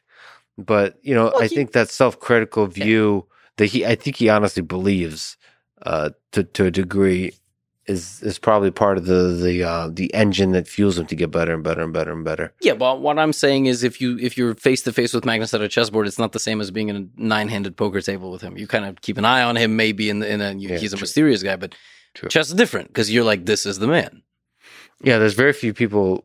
Yeah, so in uh, in poker they talk about Phil Ivey that way. Yeah, yeah, yeah. as like yeah. this super intimidating. I think that's that's it's probably harder to intimidate in poker. Actually, I don't know. I don't know. There's something intimidating about like excellence in a deterministic game that's just terrifying. Like you're fucked. I mean, it's like playing stockfish. Like you're fucked. Mhm. This thing will suffocate you, Mhm. and especially when you do, makes moves that you don't understand. This, I to me, the most beautiful thing, honestly, is the sacrifices that the um the engines do. Just the, it's such a fuck you. Yep. Like I could sacrifice pieces, Mhm. and I'll get them back, and I'll get them back more, and I It could doesn't look. even. I don't even have to get them back. Your position is so bad. I gave you full material, and there's nothing you can do about it. Yeah. that's terrifying. Yeah. That's terrifying. That's like, and and that transfers to AI systems in general. Like, like a system that plays weak, just to f- to fool you. Mhm. For people who uh, are trying to get better at chess, beginners or um, at any stage of their development, what what advice would you give about getting better? Except watch your channel. Yeah, of course, watch my videos. Check out chessly.com. That's where we're going to scale the courses to. uh, but no, on a serious note, you have to be prepared to lose way more than win. My mom gave me advice when I was maybe 13 or 14, and I just discovered that I, I liked girls. She said, You're going to get a lot more uh, no's in life than yeses. Uh, that even happened with, with my wife. Actually, our whole journey is is quite quite fascinating. it's paved with rejection. Paved with yes, var- various uh, ghostings uh, over the course of years. But we got married and we love each other very much. So um, it's a it's a it's a it's a wonderful tale. But it's, it's the it's the same in chess. You're gonna lose a lot, and you have to be for adults. I noticed kids and adults learn chess very differently. Kids yell out in class and they're very excited and they don't realize how many times they get something wrong. Adults never want to talk during lessons because they're afraid of being wrong. Adults will preface correct answers with "This is probably wrong," but like, shut up! You're paying for a for a private lesson. This is the place to be wrong. Mhm. You know, so adults especially think that being dominant in a career where they've dedicated a lot of their brain power, and a lot of their work ethic, and a lot of their study time, it's going to translate to chess. They do it to ki- their own kids. They helicopter their own kids because they try to apply a lot of the same stuff. Chess, studying chess is different than studying anything else. Anything else.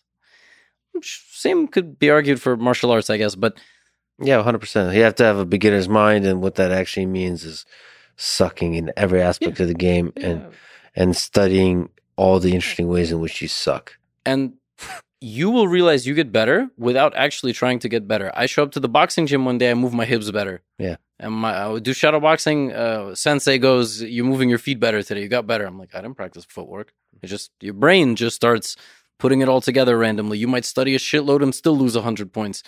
If you're gonna study chess, oh, and for fuck's sake, this is the only activity where people go in going, "How much do I have to work to be a grandmaster?" Nowhere else in my life have I ever seen someone try to pick up a hobby and want to be the, the, the top ranking level. Only in chess. You're right, but like for example, when I like grappling sports, I'll see people come to a gym and basically ask like how long before I can get into the UFC, right? But UFC champion is different. I mean, no, hmm. grandmaster is equivalent to getting into the UFC. Um, I guess, yeah. so, but people quickly realize when like the 110 pound girl taps them out over and over, and they're a 230 pound like um ripped dude, they realize like, okay, this is an art, this is a journey. Yeah. And I think if you resist the lessons that failure teaches you, that's when you don't grow. So like, just relax. Mhm. And one of the things you have to learn, probably applies to chess too, is to know how to relax your body, your mind, and just like there's something about just like you said, like if you don't resist it, if you relax, then your body, your mind will learn the way of this game. Mhm. Um, and probably add to that is just put a lot of hours in of having fun. But then, then I, uh, on that perpetual chess podcast, I listened to somebody that say like, it doesn't like puzzles, none of that. What matters is the number of hours you spend kind of suffering, meaning like thinking deeply, like count, like, like Yeah. straining, like thinking with your mind, like Yeah. really working hard. So, uh, and then the, you know you have the Magnus who says no. What matters is the number of hours you spend having fun. Yeah, it's a mix. It's a mix. He's right. I don't quite agree with suffering, but I think people do a lot of fake learning. Mm. They play speed games. They just go through tactics. So, okay, I have to do 20 tactics. Okay, boop, wrong. Next one. I used to tell my students, you need to do 10 puzzles and you need to get 100% correct. I don't care how long it takes. So, I suppose that kind of is like the suffering theory. But if you do 30 puzzles and you get eight correct, what even is that? That's it's a laughable and the correct uh, amount of, you know, was 29%. I don't know, but 26%. It's, you can't do that. You have to get things right. And that's the only way you're actually. And that requires like thinking deeply and like really struggling, like especially if you're doing the puzzles at the level that that's your level. I've done a puzzle for an hour before because I was so stubborn. Yeah. I didn't want to just put in a wrong answer. Yeah, the the the, the guy I was listening to said like that's good. You should you should do that. Maybe for me, and the same with blindfold chess, I have to say. Like my, my blindfold skills, I never practice. I just I can visualize the board quite well. I've played at most I've played four games blindfolded at the same time. That sucks. That just feels horrible in the brain afterward. But like I can play four simultaneous games. blindfolded. Yeah, Yeah, what's that take to do that? I don't know. And I get asked that all the time. How do I practice? Why the fuck? Why would you do that to yourself? There's no need. It's a good party trick. It is, yes, I, it, it is. Uh, The video of Magnus doing it in Columbus Circle on YouTube has like I don't know how many views. I did it live with an announcer. I can't imagine how chaotic that was, but he, yeah, it's a great party trick. But- yeah. Oh, there is a Reddit thing. I I forgot to ask Magnus that they asked me to ask him because they moved the wrong piece. Yes, and then somehow he remembered. I don't know how that happened. I have to tell you, I, I I was- I kind of presume that he figured out from the way the other person was Yeah. moving that they moved the wrong piece. Yeah. Yeah, I forgot to ask him that. Yeah. Why did I forget? I mean, my memory sucks. Uh, you said, you know, ups and downs in your childhood, a little rough sometimes. Um, also, you get attacked by the beautiful, wonderful people on the internet. sure. So sometimes it's difficult. What's uh what's been the lowest point that you've ever gone to in your mind? in my career, in my life, In your life, in your career and everything, your mind. So have you uh, ever been depressed? for sure. Yes. How how did you like if you can remember moments, how did you overcome that? Well, I I will share two anecdotes. Uh, one when I was uh, May 2012, so I was uh, 16 and a half, and I was living in a household situation where I thought nobody knew what was going on basically without sharing obviously extremely personal details like what was going on except me. And i confided in my grandmother i was uh, imagine living in a house where you basically feel like a prisoner. You don't want to interact with anybody in the house. You don't know how you're supposed to bring these things up. Of course it, this sounds extremely vague and i just don't i don't feel like ex- exposing all of my entire family drama to the audience but i lived this way for probably something like eight months. I don't i don't something ridiculous. It was the junior year of high school so i was supposed to take my sats that was the year i was supposed to finish up my portfolio for college because you only get really a few months of senior year to start applying it was a fuck it was a nightmare Yeah. complete nightmare and I I don't know how I got through it. Time went by. I listened to sad music and tried to spend as little time at home as possible. I would pretend to fall asleep at my friends' houses so that my mom was like, "You coming for dinner?" And I would just pretend to be asleep. So it was just a grind. Yeah, yeah, it was it was a grind. I I don't remember a whole lot from from that period. Just sort of finding what made me happy and trying to focus on it. And I was a teenager in the house. I wasn't going to run away. I still had a roof over my head, so I'm not not saying I had it better or worse than others. I just had it different. Uh, and actually, recently, th- this is much more raw in my memory. Uh, I more or less tore up a very happy life my wife and I had. And I've talked about this in bursts on stream, but essentially what happened was uh we we had just been living in it's actually funny that the way we got into this apartment was was also very bad, but we were living in just a very like nice little apartment, like high rise apartment, safe. And the reason we moved into a high rise was because we had lived in a house for two weeks that got broken into. Not because of who I am, but because we suspect we had people moving in mattresses and they went, oh shit, these two people live here? That's it? Mhm. And basically, there was three apartments. My upstairs neighbor let in somebody that they didn't expect. And the guy cracked our door open with a crowbar.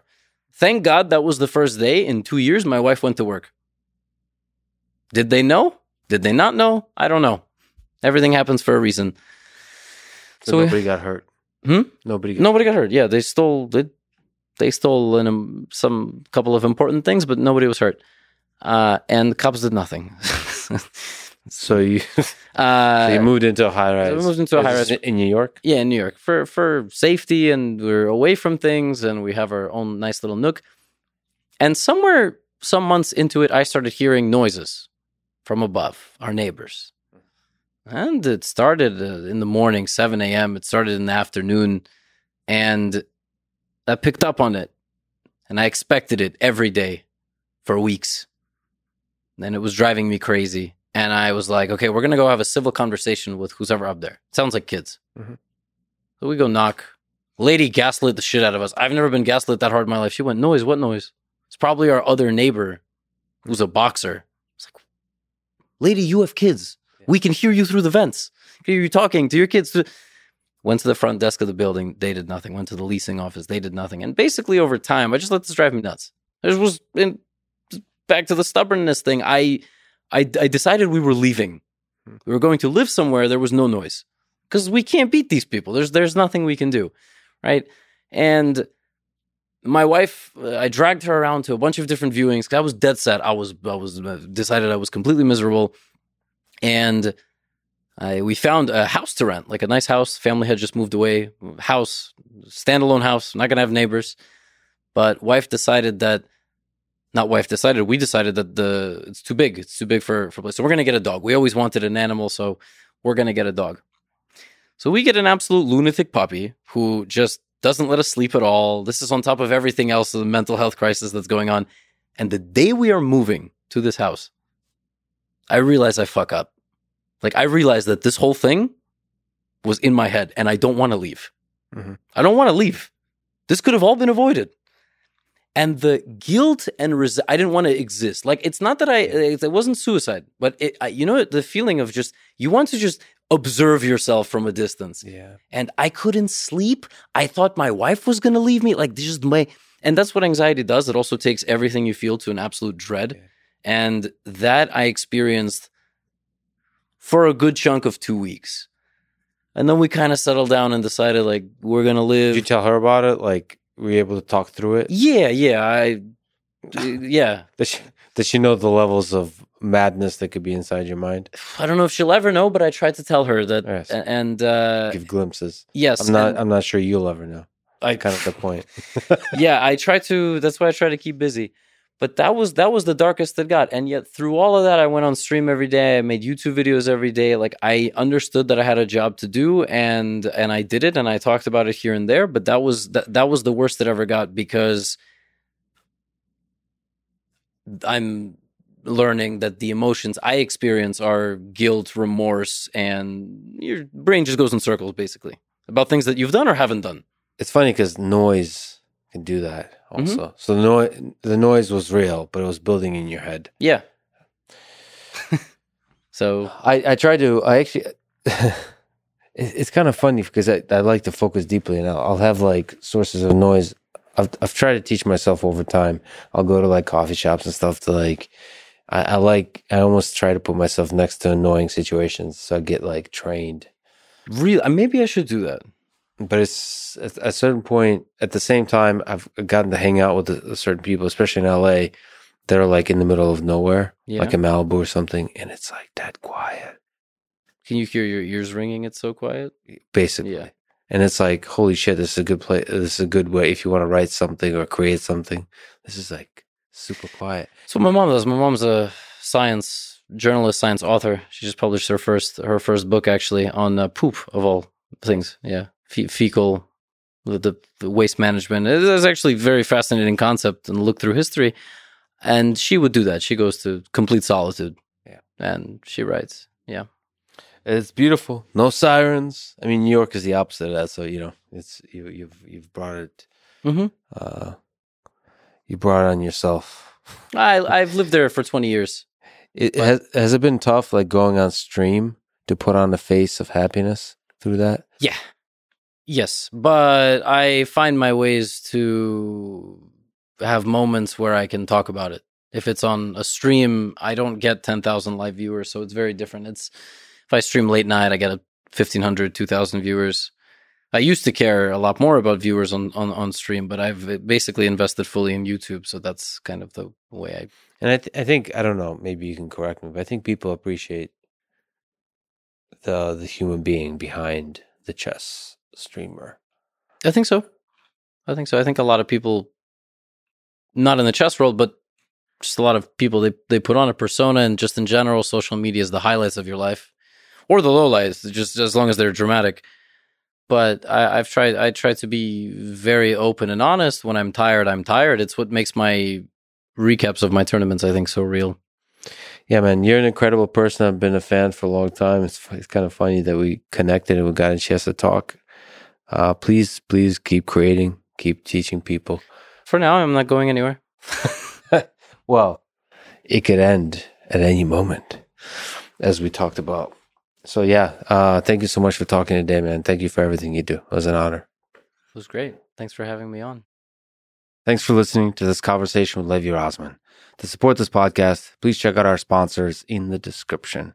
And now, let me leave you with some words from Irving Chernev. Every chess master was once a beginner. Thank you for listening and hope to see you next time.